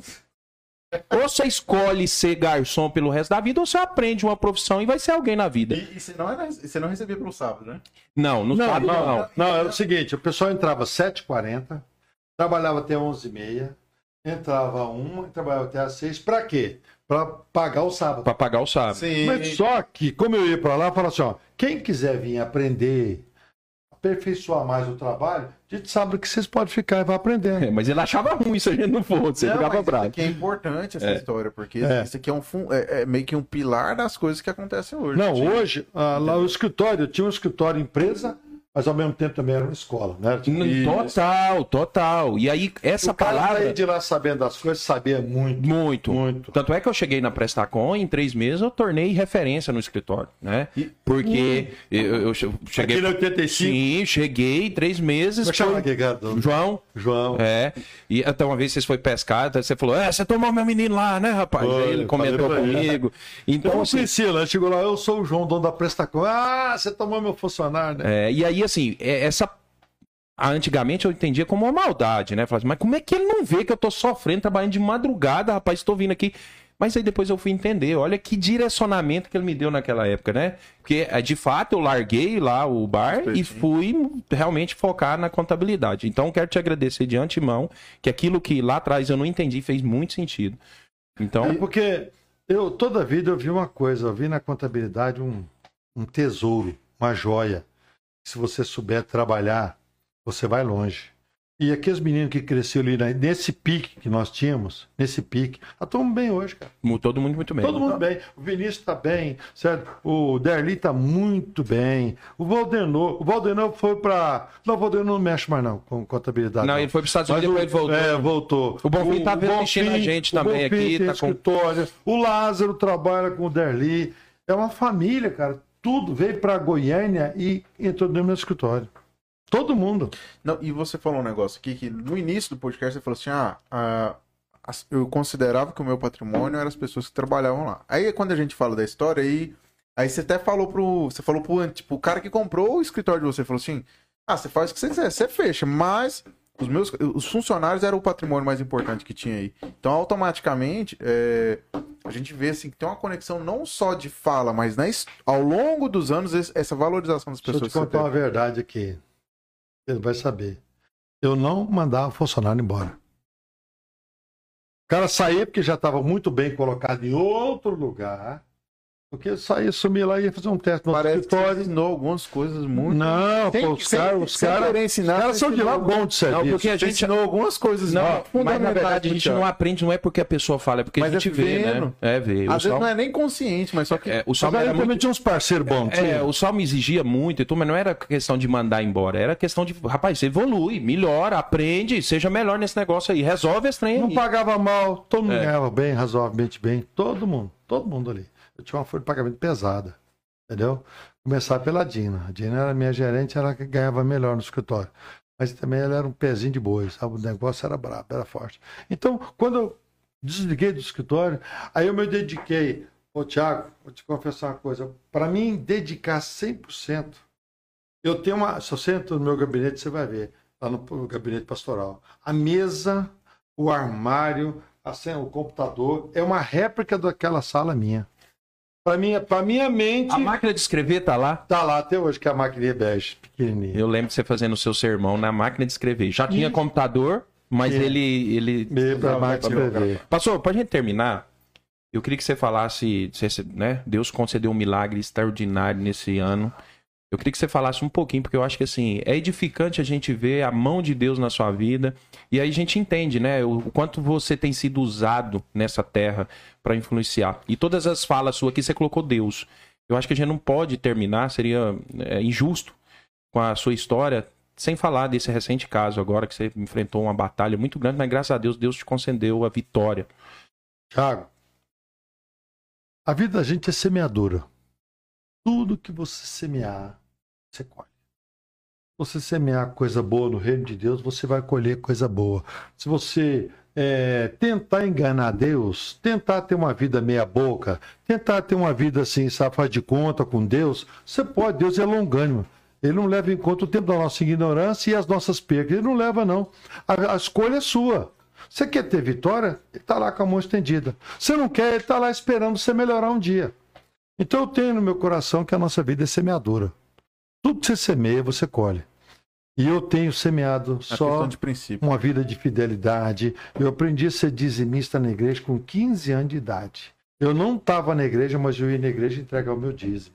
Estava fora da igreja, no mundão, mas todo mês eu pegava lá, o pastor lá na, na Vila Nova, ele vinha, põe a mão na minha cabeça e me agradecia. E eu sentia aquilo lá, uma, sabe, uma, um algo sobrenatural que me fortalecia. Tá, então toda a vida eu investi no reino de Deus. Meu tempo, meu dinheiro, tudo. Tudo, tudo, tudo. E a minha esposa ainda mais. Ela é, ela é assim, ela é mão aberta mesmo, que ela quer ajudar.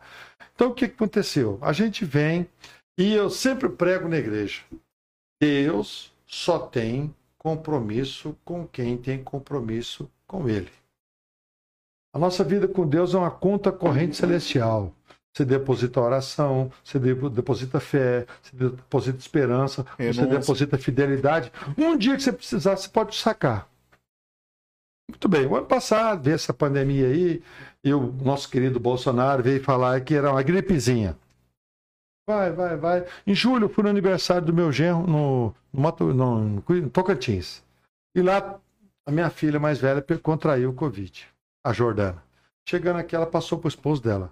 Eles ficaram fechados no apartamento 14 dias. Mas o filho dela vinha lá, vinha para minha casa, e nisso aí passou para nós. Tá, passou. Eu e minha esposa pegamos. A minha esposa teve assim, sabe, assintomático. Ela teve mal-estar e no domingo de manhã ela foi fazer o exame. Eu disse, ah, besteira isso.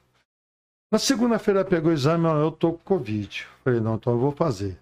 Aí no, no- na, na segunda-feira eu tava na igreja, um mal-estar que tem ruim, tipo uns calafrios, sabe? Tipo assim, que você tá no frio, né? Falei, gente, o que, que é isso? Tem esquisito. Fui pra casa, tomei um banho, deitei. Na terça eu falei assim, eu vou fazer aquele exame tal do PCR. Fiz. Já, eu tenho plano de saúde, eu já passei numa, numa, numa empresa lá, fiz a tomografia do pulmão. Sou um cara já precavido, então já ando no meio na. Aí fiz o pulmão. A médica olhou na hora e falou assim: olha, você não tem nada no pulmão, não. O pulmão está afetado 10%. Isso é normal no homem. Você já fumou? Eu falei, não, nunca. Não? Não, não, mas isso é normal. Então tá bom. Fui para casa na terça-feira de manhã, cheguei em casa, deitei, almocei, deitei. Fiquei lá sentindo mal. De tardezinha vi a febre. 37, 37,5. Aí o meu genro, mas a minha filha já tinha saído da quarentena deles, passou os aparelhos para mim, o medidor de oxímetro, Saturação. é, a saturação e aqueles medidores de temperatura. E ali eu começava a medir toda hora, tomar um banho e voltar. De noite já deu 38 graus.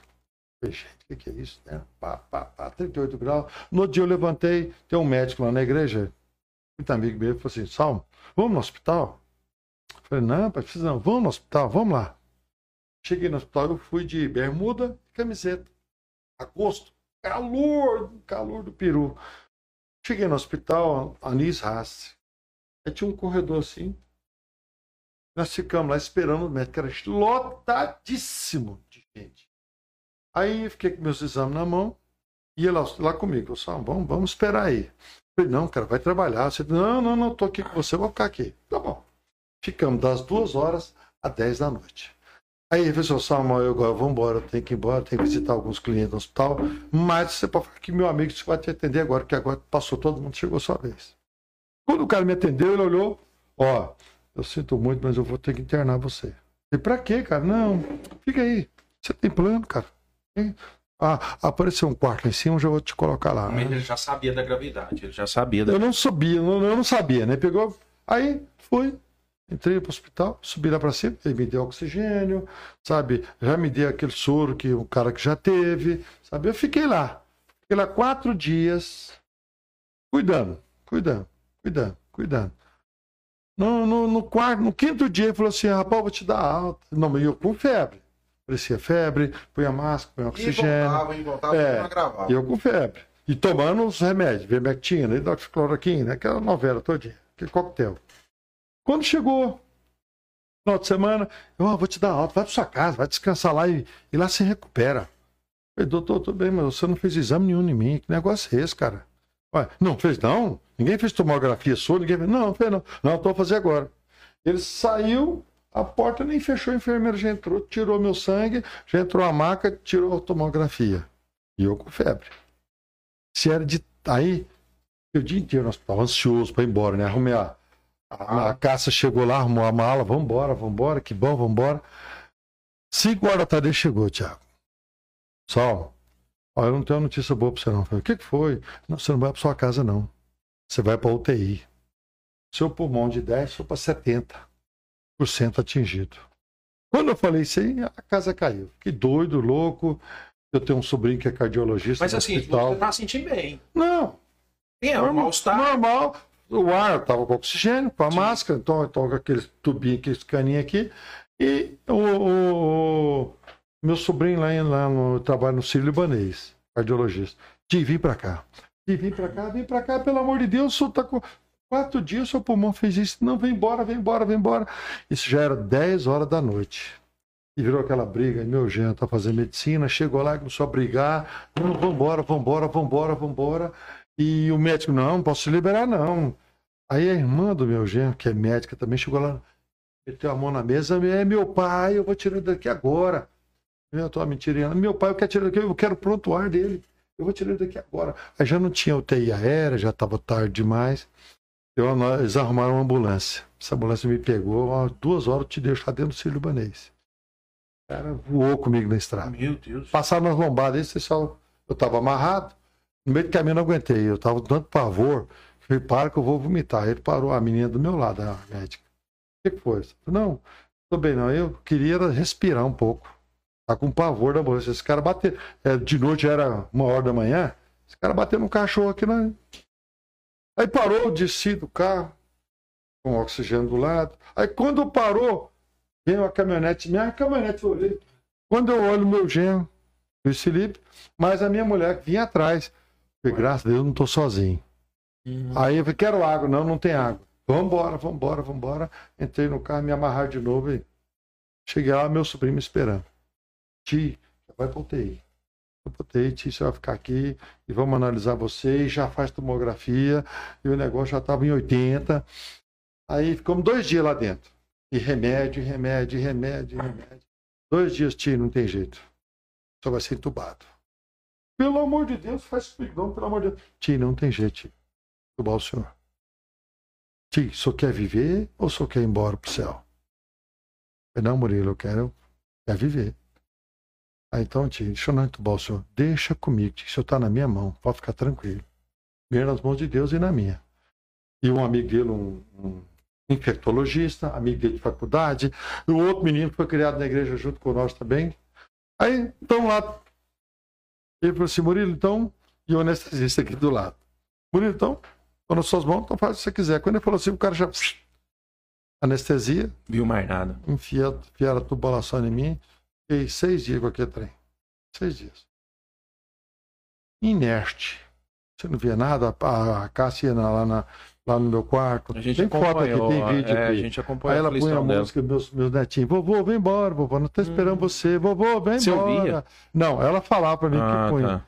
Diz que um dia eu chorei, mas eu não vi Não nada. sei. E também ela punha música para me ouvir, sabe? Tá. Um dia de noite, de madrugada, eu tive um pesadelo que eu estava dentro daquela van, na estrada, o motorista parou. Aí disse que eu olhava pelo vidro e falava assim: esse cara tá esperando eu morrer para me levar embora. Eu vou arrebentar essa porta, vou sair daqui. Eu estava crente que eu estava deitado dentro da ambulância. Eu meti o pé na porta da ambulância, eu estava metendo o pé na- no pé da cama. O pé ficou preto. Tanto eu bater. E nisso eu estava amarrado. Dois braços. Amarrado e eu gesticulando, gesticulando. Se era de madrugada, a câmera que fica lá no hospital, cada quarto, cada UTI, tem a, a UTI é exclusiva. Tem uma câmera que mostra lá na enfermaria. Então os, os enfermeiros estão lá, os médicos, plantão. Mas como era madrugada, acho que estavam tirando um cochilo, silêncio no hospital geral. E eu consegui ah, tirar a atadura da minha mão. E eu não sei como e por que eu vim com a mão aqui e puxei toda aquela mangueira. Esse tamanho de mangueira. Puxei tudo para fora. Puxou, do jeito que puxou, caiu lá. Caiu e eu fiquei. Fiquei lá. Respirando já normalmente, naturalmente. Passou mais ou menos uma, uma meia hora, uma hora, não sei, certo? Eu sei que depois, depois de umas três horas, eu voltei ao normal. Acabou a sedação, eu voltei. Quando eu voltei, tinha uma junta médica na minha frente. Que que, que o senhor fez, meu sobrinho? O que, que o senhor fez? Eu falei assim, o que, que eu fiz, meu marido? Isso eu estubou. O que, que é isso? O senhor arrancou toda a intubação aí no chão, eles nem, E, eles nem e o tiraram. processo de desentubar é, é, é, é realmente onde dá um choque no corpo da pessoa. Dá, não. Isso é um trabalho feito por médico Sim. também. Tem que preparar, tanto preparar para colocar como para tirar. Aí falou assim, tia, agora o senhor vai ter que ficar em observação. Se o senhor não, se a sua taxa, seu pulmão não melhorar, vamos entubar o senhor de novo. Isso, Tiago, a igreja em oração, campanha, o mundo inteiro. Só do Japão mandava mensagem no telefone. Estamos morando aqui na Europa, nós temos igreja. Nos Estados Unidos, nós temos igreja. E o povo que é loucura, está orando, está orando, está orando. E campanha. A minha filha, Amanda, estava grávida, está nas horas de dar a É, luz. é, Eles transmitiram esse culto aí. Foi. Eu vi. Aí, na noite que eu estubei. Foi. Não, na noite não. Na outra noite, passaram essas duas noites, na madrugada, eu, a meu neto nasceu, três horas da manhã, e sete horas da manhã eu ganhei alta. Aí, quando eu ganhei alta, tinha uma bactéria em cada pulmão. Aí, ó, só não pode sair do hospital, só tem que ir para o quarto com toda a aparelhagem, porque só vai tomar antibiótico líquido, porque eu, eu tinha um buraco aqui, hoje tem a marca. Cateto. Que entrava um cano para um pulmão e para o outro, para lavar, ó, era antibiótico já jogando para lavar o pulmão. Cada bactéria. Antibiótico fortíssimo. Eu emagreci 13 quilos em 21 dias. Aí foi aquela luta, aquela luta. Fiquei quatro dias na, na apartamento. No quinto dia já. Eu comecei, o problema meu foi dia 10 de agosto. Dia 5 de setembro, o médico chegou lá. O cara já tá- era meu amigão já. Eu contei minha vida para ele também. E já chorando. Pastor, nós conseguimos matar a bactéria. O senhor não tem a bactéria mais. Eles faziam exame direto. Aí conseguimos matar a bactéria, tá tudo bem. E agora nós podemos até dar para o senhor. O senhor não vai embora para Goiânia. O senhor vai ficar no hotel aqui, só para o senhor sair do hospital. Você fica no hotel, todo dia o faz exame e manda para nós. Ver como é que está o seu desenrolar, se o seu pulmão está limpando. O senhor vai sair daqui com tubo de oxigênio, vai para o hotel. Aí eu fui para a casa de um senador lá da igreja. O senador me recebeu. Que vai vir aqui no podcast. Isso, vai mesmo. É ele. Também é meu amigão. E aí ele pegou e falou: você vai lá para casa. Aí a casa já estava hospedada lá. Fiquei mais uns 4, 5 dias lá. Eu vim embora.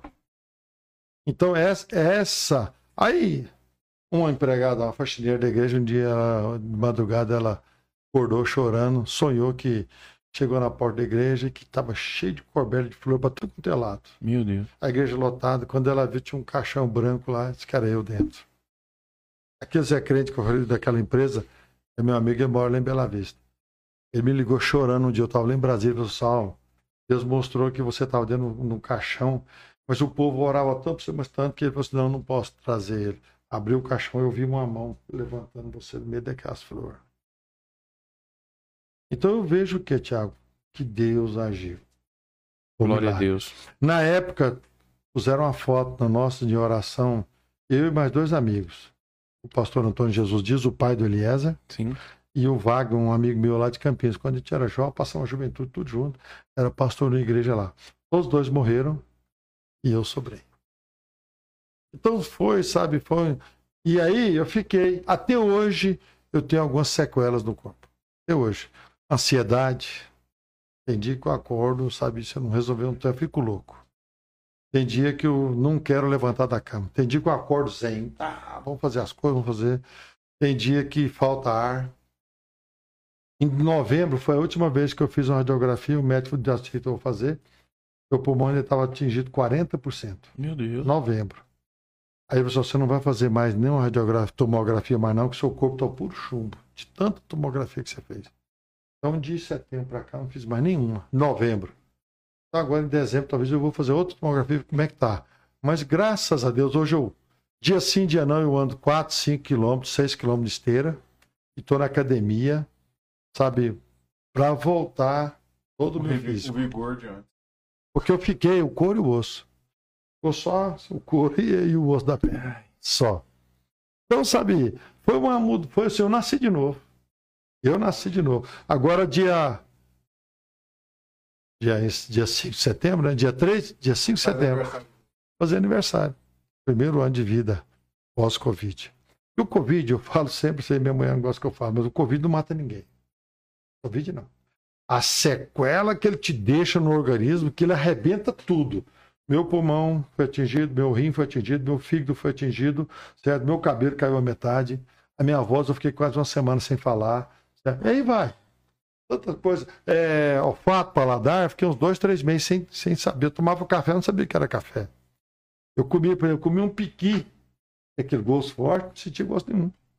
Eu achei que era uma massa qualquer. Tanto que eu não sentia gosto de nada, nada, nada. Mas graças a Deus, hoje, sabe, a gente está aí de pé. Então, não, eu já estou já 95, 96, 97%.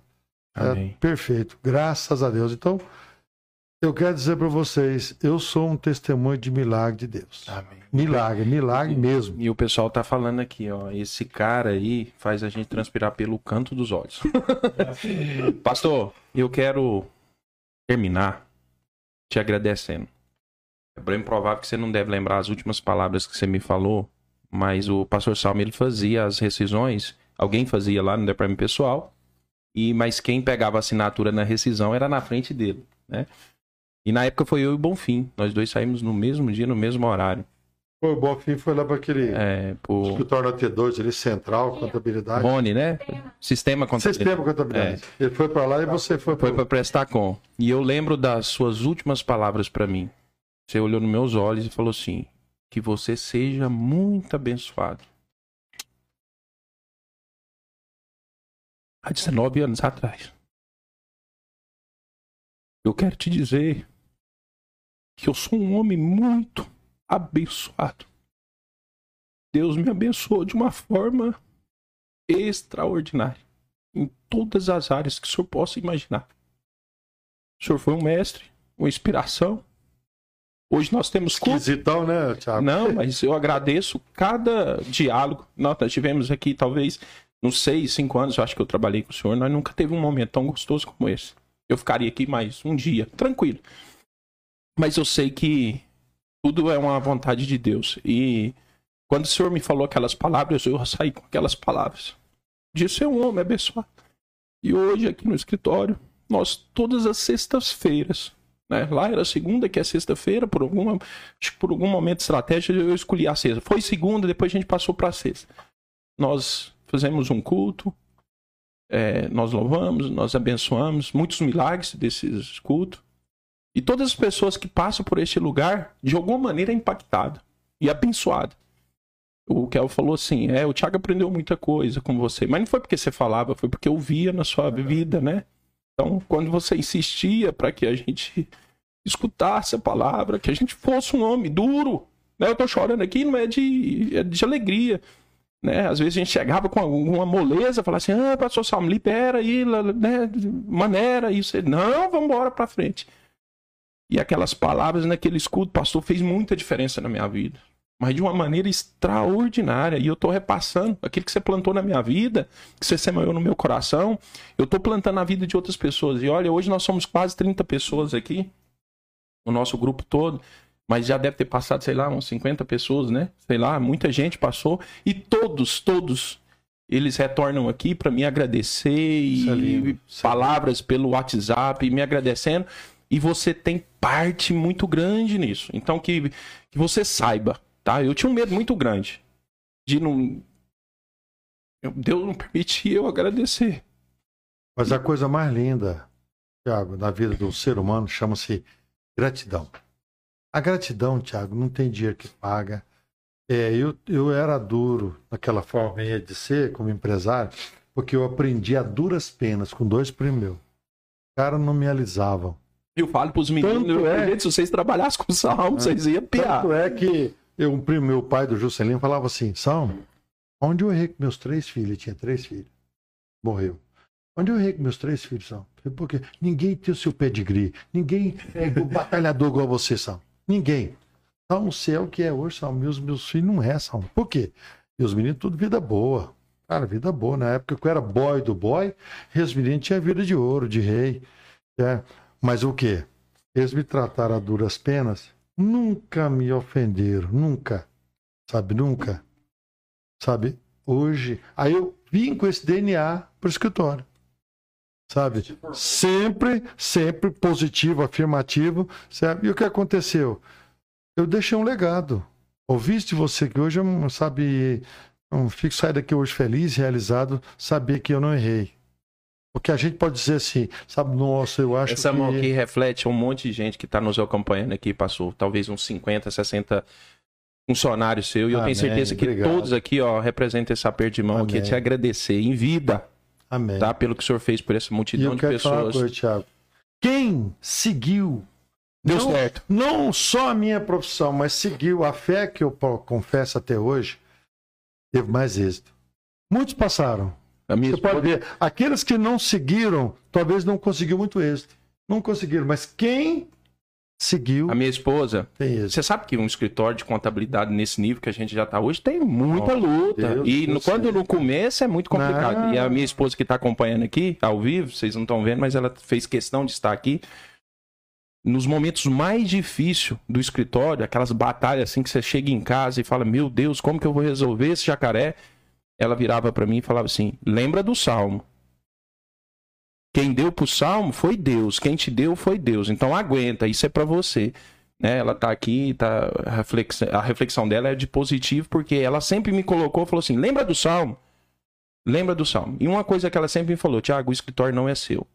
Assim como Deus colocou uma oportunidade na vida do Salmo, você sabe que o escritório não é seu e você sabe que você não vai morrer com ele. Então, pastor, então por algum motivo Deus me colocou na sua vida para me enxergar e ter essa fé, né? Ter essa fé que o senhor está manifestando aqui. Então, é isso. Eu queria agradecer vocês, agradecer a família do pastor Salmo, agradecer todo mundo que acompanhou. São tantos comentários aqui, eu fiz questão Que de bom. copiar. Você manda eu vou mim. mandar para você, né? Quero me parabenizar, quero agradecer. E um dia o Baiano me mandou uma mensagem, falou, pastor, vamos reunir, pastor. Falei, vamos reunir, ué. Problema não, vamos. Vamos, eu vou, eu vou tentar É, encabeçar isso aí. Porque a gente tinha uma turma, Nossa, era fantástico. andou uma turma grande. Muito bom. E assim, o- a, turma foi muito fortalecida porque a gente ficou muito tempo junto. Muito tempo. Né? O turnover, a saída do escritório era muito pequeno. Muito pequeno. Às vezes chegava um, ficava um tempo, saía, mas a, a- a- o pessoal Teve lá um era pessoal 5 ali que- anos, 6 anos. Não, era 5 anos, É. 6 anos, 10 anos, 15 anos, 20 anos. Moço, a Dina, eu casei, a Dina, primeiro casamento. A Dina eu cuidei, a menina dela nasceu hoje, a menina dela parece que faz medicina. Quer dizer, olha só o crescimento de uma pessoa. Certo? A Dina lutou, aquela É. E a mulher minha filha tem lutou. 19 anos. Quando eu entrei lá, ela tinha, ela tinha acabado, de, tinha Acabado o quê? de nascer. Seis, um, um ano, né? Não, tinha seis meses. E eu lembro que a Marilene pediu pro Salmo me contratar, porque eu tava sofrendo muito, casado novo, que tava trabalhando no bar e tal. E aí o Salmo reuniu. Antes de eu chegar no escritório, reuniu o pessoal. Depois eu fui saber disso, né? Ó, vai vir um menino pra cá, eu quero que vocês ajudem ele. Tá passando muita dificuldade, fez filho novo e não sei o quê. E falou, não sei porque que mexe com filho, vocês têm que tomar cuidado e não sei o quê, não sei o quê. Não, e aí eu é. cheguei, todo mundo me ajudando, eu achando que era um. É, e aí eu acho que o Salmo sabia A essa gente, história. Eu tinha uma preocupação, sabe, porque não era só o trabalho, era de ver os meus funcionários dar bom testemunho. Porque todos que saíram, rio, todos viu? que saíram, saíram bem. Quem, quem não cresceu ali dentro foi porque não quis. A oportunidade veio. Sim. A oportunidade veio. Ó, eu falo porque eu gosto mais do Isaías, mas o Isaías não, não rompeu. Não rompeu. Certo? Podia ter tudo, porque era o cara capaz, Talvez um dos conhecimentos que tinha lá de contabilidade, Era grande. de lucro real, ele É, era o lucro real. Ela, Joana, eram poucos ali que tinham E o. Dalberto, né? Que E você pegava no é. pé dele. Tinha que falar muito difícil falar com ele, que ele era surdo. Mas era o seguinte: é, você tinha que gritar com ele. falar, "Ah". Aí ah, ah, tô ouvindo. É, falei, falava assim mesmo. Aí eu fingi que tava gritando, mas tava, tava só balbuciando. E ele ficava bravo com o Salmo. E ele, não tô ouvindo nada, não tô ouvindo nada. A gente ficava rindo, sabe, das brincadeiras da gente. Tanta A gente boa, né? A gente levava na brincadeira porque ali era perto. Meu cunhado também trabalhou lá, o Lucas. Não sei se você lembra. Uma vez uma, uma energia pegou dele na rua, queimou a roupa dele, tudo. Era um magrinho, trabalhou pouco tempo lá, de boy. Lugar de foguinho, ele entrou no lugar de foguinho. O Foguinho sumiu, o Foguinho, Foguinho morreu, né, cara? Foguinho morreu. Eu fiquei sabendo pouco tempo agora. Um dia me ligaram, sabe, você lembra do Ismael? Eu lembro demais, aí. Morreu. Morreu. Morreu de quê? Acho que foi de coração. É. Que eu tinha medo dele O, morrer pai de dele, o pai dele tinha problema no É. coração. Ele era louco, louco pra andar de moto. Eu ter que resolver um negócio aqui agora, mas não, deixa cinco minutos de sair da, da, da, da T9, ele lá no Derby, lá em Campinas, que é uma loucura, furando sinal, papapá. Mas, cara, pelo amor de Deus, faz isso não. Não, esquenta a cabeça, não. E o pai morre do coração. Mas, Tiago, eu tô muito feliz de estar É mesmo, aqui. pastor. E muito mais ainda vendo o seu crescimento. Amém. E muito mais ainda vendo que você professa uma fé em Deus. Amém. Glória Isso a aqui é o mais lindo. É uma- Isso aqui é a melhor herança que eu, se eu passei alguma coisa, você aproveitou. Porque o sucesso de um grande homem parte por aí. Eu prego lá, nossa igreja é uma igreja que tem uma visão família. Então eu falo na igreja, no púlpito, olha, não tem sucesso, não tem empresário bilionário que realmente, se ele não tiver um lar abençoado, uma família abençoada, a vida dele é um fracassado lá. Então é desse jeito a vida. Então nós, eu tinha um, eu tenho um amigo muito rico, mi- milionário. Ele suicidou. Pulou do Excalibur. Por quê? Porque ele era dono das maiores empresas de Goiás. Ele pegou, vendeu a empresa dele por 4 bilhões de dólares, a metade. E foi dividir entre os filhos, deu uma briga. Dia deu um desgosto nele, ele pegou, pulou da janela do banheiro. Eu lembro. Porque ele não aguentava a aflição da vida.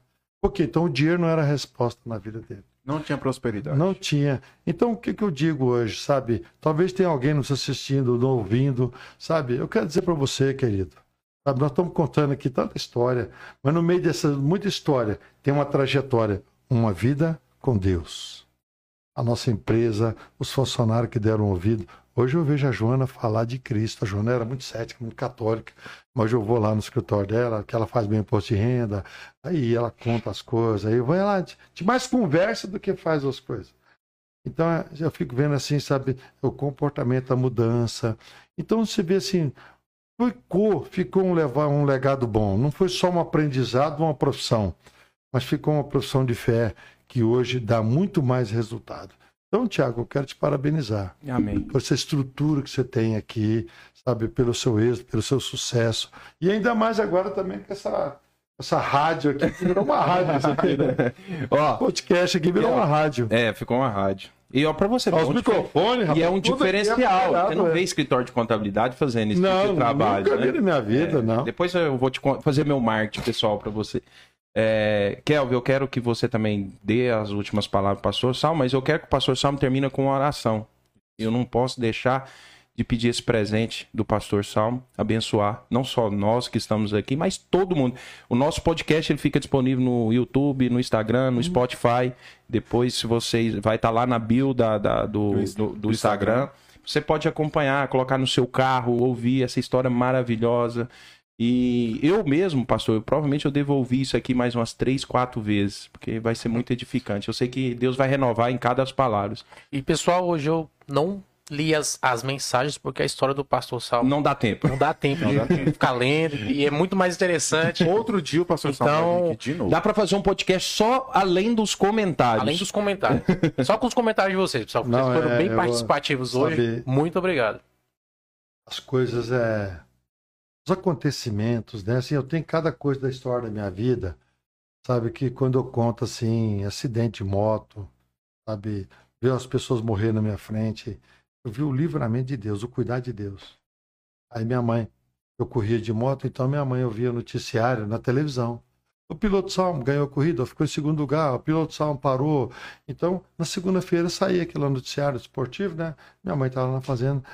Cheguei lá um dia, meu filho do céu, pelo amor de Deus, Ah, larga eu tô isso, tentando lembrar larga o. Kurt, passou. É o Kurt. Kurt Wittenberg. Kurt Wittberg. Eu tô tentando aqui. Você falou agora, eu lembrei. É. Era cliente nosso. Era, né? era. Isso mesmo. Era cliente O nosso. Kurt, o Kurt e o Roberto Boetti. Roberto. É.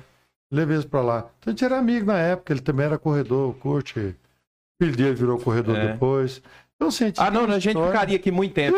Ó. O Lucas Eu- Marques, Thiago, Ah, o, do podcast, do Café Cast, perguntou aqui pro pastor se ele conhecia o pai dele, que é o Ricardo Arara, que também era piloto de moto velocidade. Ricardo Arara, lembro demais. ah, era o famoso. pai do Lucas? Pai do Lucas. Ah, que É, interessante. Coincidência, né? E ele teve no podcast aqui, o Lucas, é um Teve? parceiro fantástico aqui. São famosos, né? Naquela época, a gente- eu trabalhava na empresa, nessa empresa de moto. E quando chegou uma moto grande aqui no Brasil, eu veio para cá, era uma Yamaha 350 cilindrada. Aí o cara comprava e pagava a primeira parcela. Aí, aí nós apelidamos ela de Viúva Negra. Ah, eu já vi falar. corriam demais. a Eu já corria vi falar, eu já vi E a moto falar. não tinha freio para parar ela. É no Praça do Racha aqui, parece que teve muita gente que teve problema com ela. Tem gente que se tá vivo tem sequela. Perna, braço, cabeça. É uma viúva negra. Ela matou muita gente. Então, isso tudo eu vivia. Sabe? Era uma época assim na minha vida que eu, eu andava, eu tinha medo dela. Falava, não, vou andar nesse trem não. Isso aqui eu não quero não. Porque ela era uma moto perigosa. E Ela outra te coisa, dava liberdade, além ela corria demais e não tinha freio. Então essas histórias, sabe? Assim, são histórias assim que você vê. Ó, e eu Imagina. quero agradecer aqui também, gente. Eu já ia me dando um pecado aqui, que é não agradecer a pastora Cássia, que Sim. ela era muito. Ela tá nos assistindo. Ela Ela era- falou assim, Eu Jesus salvou esse homem e eu mudei ele. Ela fala isso. Ela, falou isso. Ó, pastora Cássia, deixa eu te passar uma informação aqui. A minha esposa pegou também o seu lema. Não vem direto no escritório, não, viu? Ela só vem aqui pra, pra pagar lanche. Eu, parece que ela aprendeu com a senhora também. A pastora Cássia era muito legal. Ela sentava com a gente, comia pamonha. Ela era a mãe mesmo, fazia o papel É de mãe. É uma parceirona. É, então. Não, e a minha, a minha vida, a minha vida hoje, tudo que eu sou hoje, ela tem uma parcela muito grande. Tem, viu, Thiago? Porque, porque é o seguinte, eu sou um cara assim, como eu nasci e vivi só, Eu tive pai e mãe até 9 anos de idade, depois eu não tive mais. Eu era um cara que se eu quisesse ser um louco, desvarrido, eu podia estar no preso hoje. Você não tinha limite, não tinha limite. ninguém. Não tinha limite, não tinha que justificar nada. Mas quando eu casei, cara, ela me segurou. Segurou e foi. Aí nós começamos a construir junto. Sabe? Quando eu casamos, nós começamos do zero. E ela foi para dentro do escritório. Eu, eu era formado em administração de empresa, ela formada em administração de empresa. Eu terminei ciência contábil, ela fez ciência contábil, casada com filhos. Ela fez ciência contábil só para andar junto comigo. É, A pastora Casa Ela- fazia um negócio, aí a gente vai lembrando. Eu, eu, uma eu mexia no computador dela e ela fazia um negócio que me chamou muita atenção. Ela, no, no fim do ano, assim, ela fazia uma lista de desejos. E ela provavelmente É. deve fazer isso até hoje. Propósito com Deus. propósito. Então, uma vez eu entrei e ela deixou o computador ligado e eu percebi, cara, ela colocou assim uns 30 pedidos assim, ó, escrevendo detalhe por detalhe os Ela pedidos escreveu dela. uma carta. Nós, todo ano nós tínhamos uma campanha na igreja chamava assim: escreva uma carta para Deus. Aí ela fazia aquela carta. É, Aí ela estava com os pedidos dela. Aí depois, ela- no decorrer do ano, ela ia arriscando. Ó, aconteceu, Isso, aconteceu. Deus me deu, Deus me deu. aconteceu. Então, pra você que tá assistindo aí, olha que, que motivação, né? Saiba pedir pra Deus, né? É, tem que saber pedir para Deus. Não, ela fala, né? Ela conta o testemunho dela para mim. Ela fala assim: quando eu queria casar, eu peguei e escrevi uma carta para Deus. Deus, me dá um homem crente, bonito e trabalhador. Só que eu pedi um trabalhador, Deus deu um trabalhador demais, hein? Ele, ele- ele sabia orar e pelo visto a pastora também, né? Porque ele pediu uma mulher bonita, Não, inteligente. Deus, Deus uniu a gente. E ela falava que o pastor era bonitão. Não, na época era um cara de 75 quilos, cabeludo, era um cabeludão. Eu era manequim, né? Não. Quando eu era motoqueiro, cara, eu era manequim. As, as- as lojas de Goiânia aqui me davam roupa para me desfilar. Então, assim, eu era- não era jogar fora, não. Tá? Organizado. Era. Então, Organizado. eu tinha uma vida, sabe? A minha vida, quando eu fui pro Japão, eu não fiquei no Japão porque, sabe, eu tinha raízes aqui. Eu falei, não, vou voltar. Porque eu senti, eu ia ficar lá. A vida minha lá cara, virou, virou uma loucura. Os caras, em primeiro lugar, um piloto brasileiro lá. Poxa, já era uma maravilha. Porque o japonês é bom, só que ele é um cara muito centrado. Aí chega um cara destemido. O cara que lutava, o cara que não tinha medo, o cara que fazia piru- piruleta, fazia loucura, andava na roda só. Os caras via. Fisicamente diferente. Era pra deles. testar a Não. moto, você testava mesmo. Não, eu ficava sonhando com a coisa que hoje os motoqueiros fazem, que na época eu sonhava só, tinha medo. Era dar aqueles voltas 360 graus e cair rodando. Eu falei assim, gente, isso vai acontecer um dia. Acontecer. Hoje acontece normal, natural. O cara roda para trás, roda para frente, cai, você tá entendendo? E vai embora. Naquela época, 40 anos atrás, a gente pensava nisso. Mas nunca podia fazer, né? Nem pensava. Mas hoje, as formas de fazer. de A, treinar- tecnologia da moto também. Tecnologia, é- não, porque hoje é o seguinte, né? O cara põe uma tela, uma, uma tela um gigante, globo de você aço. rodava, aí se você caía, você caía, não caía no chão, caía na tela. Proteção, não acontecia nada. Então você vinha de novo até você aperfeiçoar as coisas. Né? Então isso, sabe, quando a gente fazia era uma loucura quando a gente andava. E a gente foi aprendendo nesse mundão aí fora, que o mundo aí fora, a Bíblia diz, o mundo já os maligno. Você não aprende coisa boa aí fora, não. Graças a Deus, saí de lá e voltei. Porque tem gente que vai e não dá conta de voltar. Eu voltei, e eu voltei e fiz a melhor opção da minha vida. Amém. Deus te encaminhou que ele Fala aí, precisava. Kel. Termina aí. Não, Fala pro pastor Salmo e ele vai fazer uma oração pra nós. É, a primeira coisa é, eu fiquei muito feliz de conhecer você, pastor, porque, como eu falei, o Thiago, entre, tem sete, oito anos que a gente tá, que a gente tá junto e o senhor é uma das duas pessoas que ele mais fala em termos de referência da vida dele. Então, E aí ele foi fala bem, né? Porque Isso, senão tá, não. tá, não, não, Não falo. o, o bem e fala das coisas que, que na época ele enxergava que aquilo era difícil, como ele, ele falou aqui durante o podcast. Então acho que isso é muito importante. E ver a questão da influência de Deus na vida da gente é extremamente gratificante, né? Obrigado. Eu espero que o senhor volte. Por quê? Porque tem muito mais coisa pra gente falar em um outro podcast. E é isso. Eu queria deixar a palavra com o senhor para fazermos essa oração. Vamos orar, né? Vamos orar. Porque é, a Bíblia diz que tudo dá graça. Exato. Se eu estou aqui, é pela graça do Senhor. Aconteceu o que aconteceu. Eu, eu gosto muito, sabe o que é, só usar mais um minuto. Não, Eu é gosto de olhar- todos os minutos eu de preocupado olhar, contigo. olhar a minha vida com a Bíblia. Amém. Você olha a Bíblia, você vê José. José tinha um sonho. Lá, menino. Aí os meninos, os irmãos tentou sufocar o sonho dele. Mas ele nunca desistiu. Aí os irmãos defendeu ele. jogaram ele num buraco.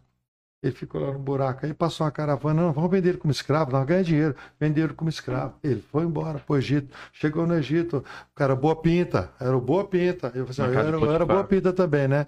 Eu era boa pinta. Então a mulher de faraó queria pegar ele. Ele correu, a roupa dele ficou na mão da mulher de faraó. Aqui, ó, o seu o cara que você arrumou tá aqui. Calabouço, preso, sofrendo. Ele podia xingar, ele podia brigar, ele podia repudiar, ele podia falar que Deus é esse que prometeu uma coisa e me jogou nesse buraco. Só tem buraco para mim, só tem Era uma buraco. promessa de governo e aqui eu tô sendo Aí o que, que aconteceu? A promessa de ser governador. E eu tô aqui nesse buraco. Que história é essa? Que Deus é esse? Mas ele não desistiu. Então a palavra para que eu deixo para os amigos nossos, Tiago, não desista.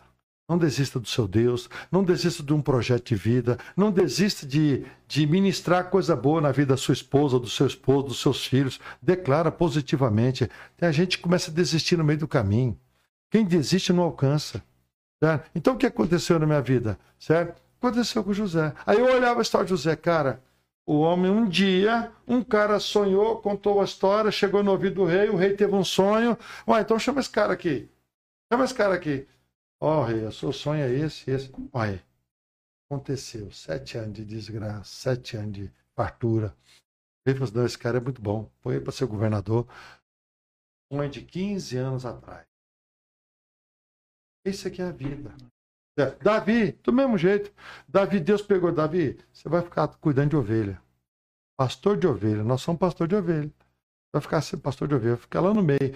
Davi, você vai aprender a matar leão, matar urso, para você saber, quando você for pastor, o governador, Gigante. rei, você vai saber. Aí um dia chega um cara lá, procurou lá na família, sete irmãos lá. Não, não, não é isso, não é isso. Não, então vamos embora, porque não é. Deus errou. Não, tem mais um. Aonde? Ele mora lá no meio da, da malhada lá dos, dos animais. Traz ele. Nós não janta enquanto ele não tiver. Chega lá do vizinho, magrinho, ruivo, talvez cabeludo, sujo, alguma coisa. Samuel ungiu ele. Quem virou Davi? E Davi não desistiu. Saul tentou matar. Saul... Então, você vê que a nossa vida, a Bíblia é um ensinamento para gente. A Bíblia nos dá ensinamento que vale a pena É o manual. vale a pena buscar, vale a pena continuar nessa caminhada. O meu dia, a hora certa, a hora da bênção, a hora do, do milagre, eu não sei que hora vai acontecer, mas se eu estiver na brecha, vai acontecer. Amém. Então, talvez eh, tenha alguém nos assistindo, nos ouvindo agora. Às vezes você tá pensando em parar. Tá pensando em parar? Nossa, eu abri empresa, abri um negócio. E eu lembro quando eu tinha um escritório, eu ia fazer culto nas empresas. Os caras me consideravam muito, me respeitavam muito, porque eu ia levar a palavra de Deus. Eu era contador, sabe? Talvez eu não tinha uma experiência de vida, de contabilidade, como eu tinha no começo, lá na, na, na- década de 80, 90. Mas os caras falaram assim: não, ele é crente. Traz ele para orar. Aqui na oração, a oração. Então traz ele aqui. Aí eu chegava. A minha força não era no- na, na minha profissão. Minha força era no Deus que eu servia. Isso. O cara me respeitava. O Silveí que eu ganhei para Jesus, cara era vida torta, filho, família torta. A mulher dele querendo suicidar, tentou pular do prédio. Eu cheguei um dia lá, segurei ela na janela do prédio. Hoje são crentes dentro da igreja alegre, feliz, a família inteirinha. Amém. Um dia deu oportunidade, eu falei de Jesus, fazia culto lá na, na loja dele. Tá até hoje ali, ó. Até hoje. Silvio Veículos. Até hoje. Tem culto lá, até hoje tem culto lá. O que, que é isso? Semeadura, cara. O cara hoje está bem, feliz. Tá lá, eu conto testemunho porque eu, eu vivi aquela família. A família cresceu, sabe? Tá uma benção ali. Então vale a pena você viver. Agora, a nossa vida com Deus não, não é o evangelho fast food. Você pede agora e sai agora. Não, é uma semeadura. Você semeou coisa boa, você colhe coisa boa. Não adianta você querer plantar feijão e querer colher arroz ou milho. Você vai colher o que você plantou. Semeadura, ela é opcional, mas a colheita é obrigatória.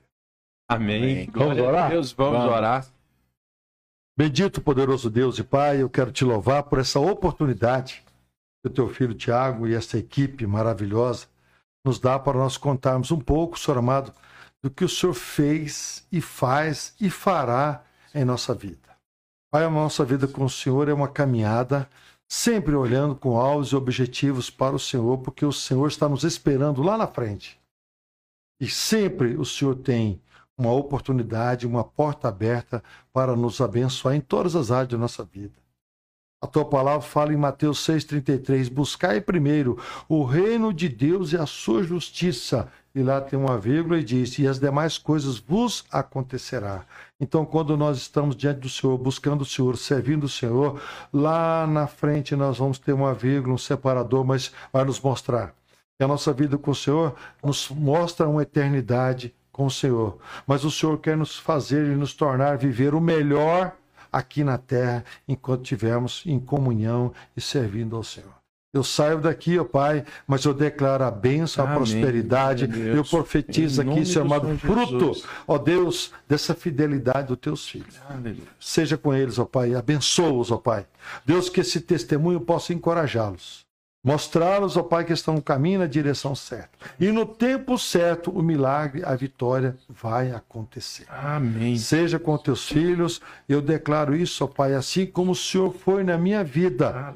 O Senhor seja também, porque o seu filho tem berço, ele aprendeu as duras penas, mas hoje ele está colhendo, Senhor amado, um pouco que ele aprendeu lá atrás. E te serve de base, serve de alimento para ele continuar essa boa caminhada, é estar servindo ao Senhor.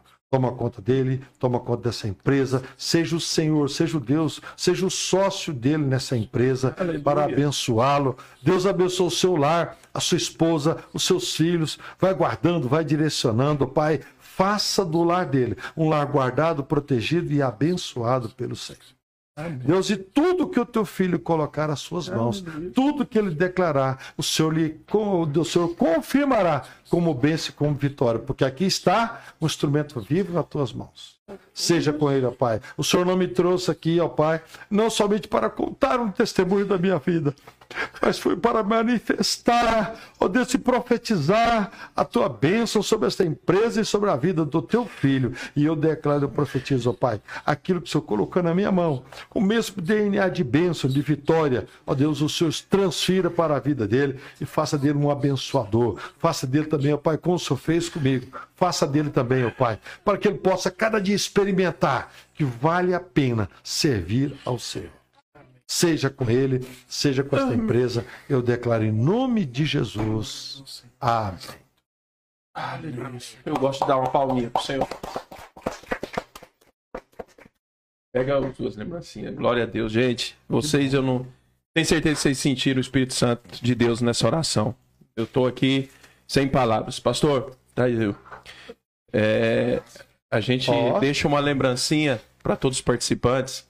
E eu não poderia deixar também de deixar uma pro senhor, e o senhor levar uma de coração pra pastora Cássia. É pro senhor lembrar, toda vez que tomar um cafezinho, um leitinho. vou- não, eu tava namorando aqui. Será que eu vou ganhar um copo? que bom. Será? Agora tá aqui, ó. Que bom. Vou levar, Thiago, e vou colocar no meu café da manhã. Sempre quando eu estiver orando, eu vou tomar um café aqui, Deus, ó. Abençoa. Eu coloco tuas mãos aqui nesse negócio aqui. Aleluia. Souza. Né? Souza. É, Souza. Souza Salmo Contabilidade começou com Souza Contabilidade, hoje já tem outro nome, mas Souza Assessoria Contábil a gente mudou por maneira estratégica para assessoria, o pessoal só enxergava como contabilidade. Aí como a gente aumentou, atendendo jurídica, atendendo marketing, atendendo financeiro, e aí virou Grupo Asus depois. Eu tô, eu tô escrevendo um livro. Que legal. Então, na igreja tem um escritor, um pastor escritor, e ele está pegando a minha bibliografia, Bacana. que eu quero amanhã ou depois, sabe? Eu quero doar esse livro como uma semente para cada vida, principalmente para os meus ex-funcionários. Eu quero um dia encontrar, quero marcar com eles, quero anotar o telefone, a vida deles. Falar, olha, se a semeadura lá atrás não foi 100%, aqui está hoje a continuidade. O adubo e a semente renovada, É só, se você é só colocar seguir. em prática, vai ter sucesso. Aleluia. Gente, Ó, obrigado, viu? Deixa eu só. Minha sogra colocou aqui, amém, aleluia. Pastor Beto, Pastor Tiago, parabéns. Pastor Jaziel, amém. Pastor Tiago, amém. Isso é uma bênção. É, Pastor Salmo, amém. Todo mundo, ó, pessoal de do, minha aluna lá do Pará, ó, Ana. É isso aí. Tá pronto? O pessoal tá falando assim, tá pronto, tá legal. Pessoal, obrigado, viu? Obrigado mais uma vez. Valeu, gente. Obrigado. Eu que agradeço. Catedral da Família, glória a Deus, somos gratos ao Senhor em ter este homem de Deus como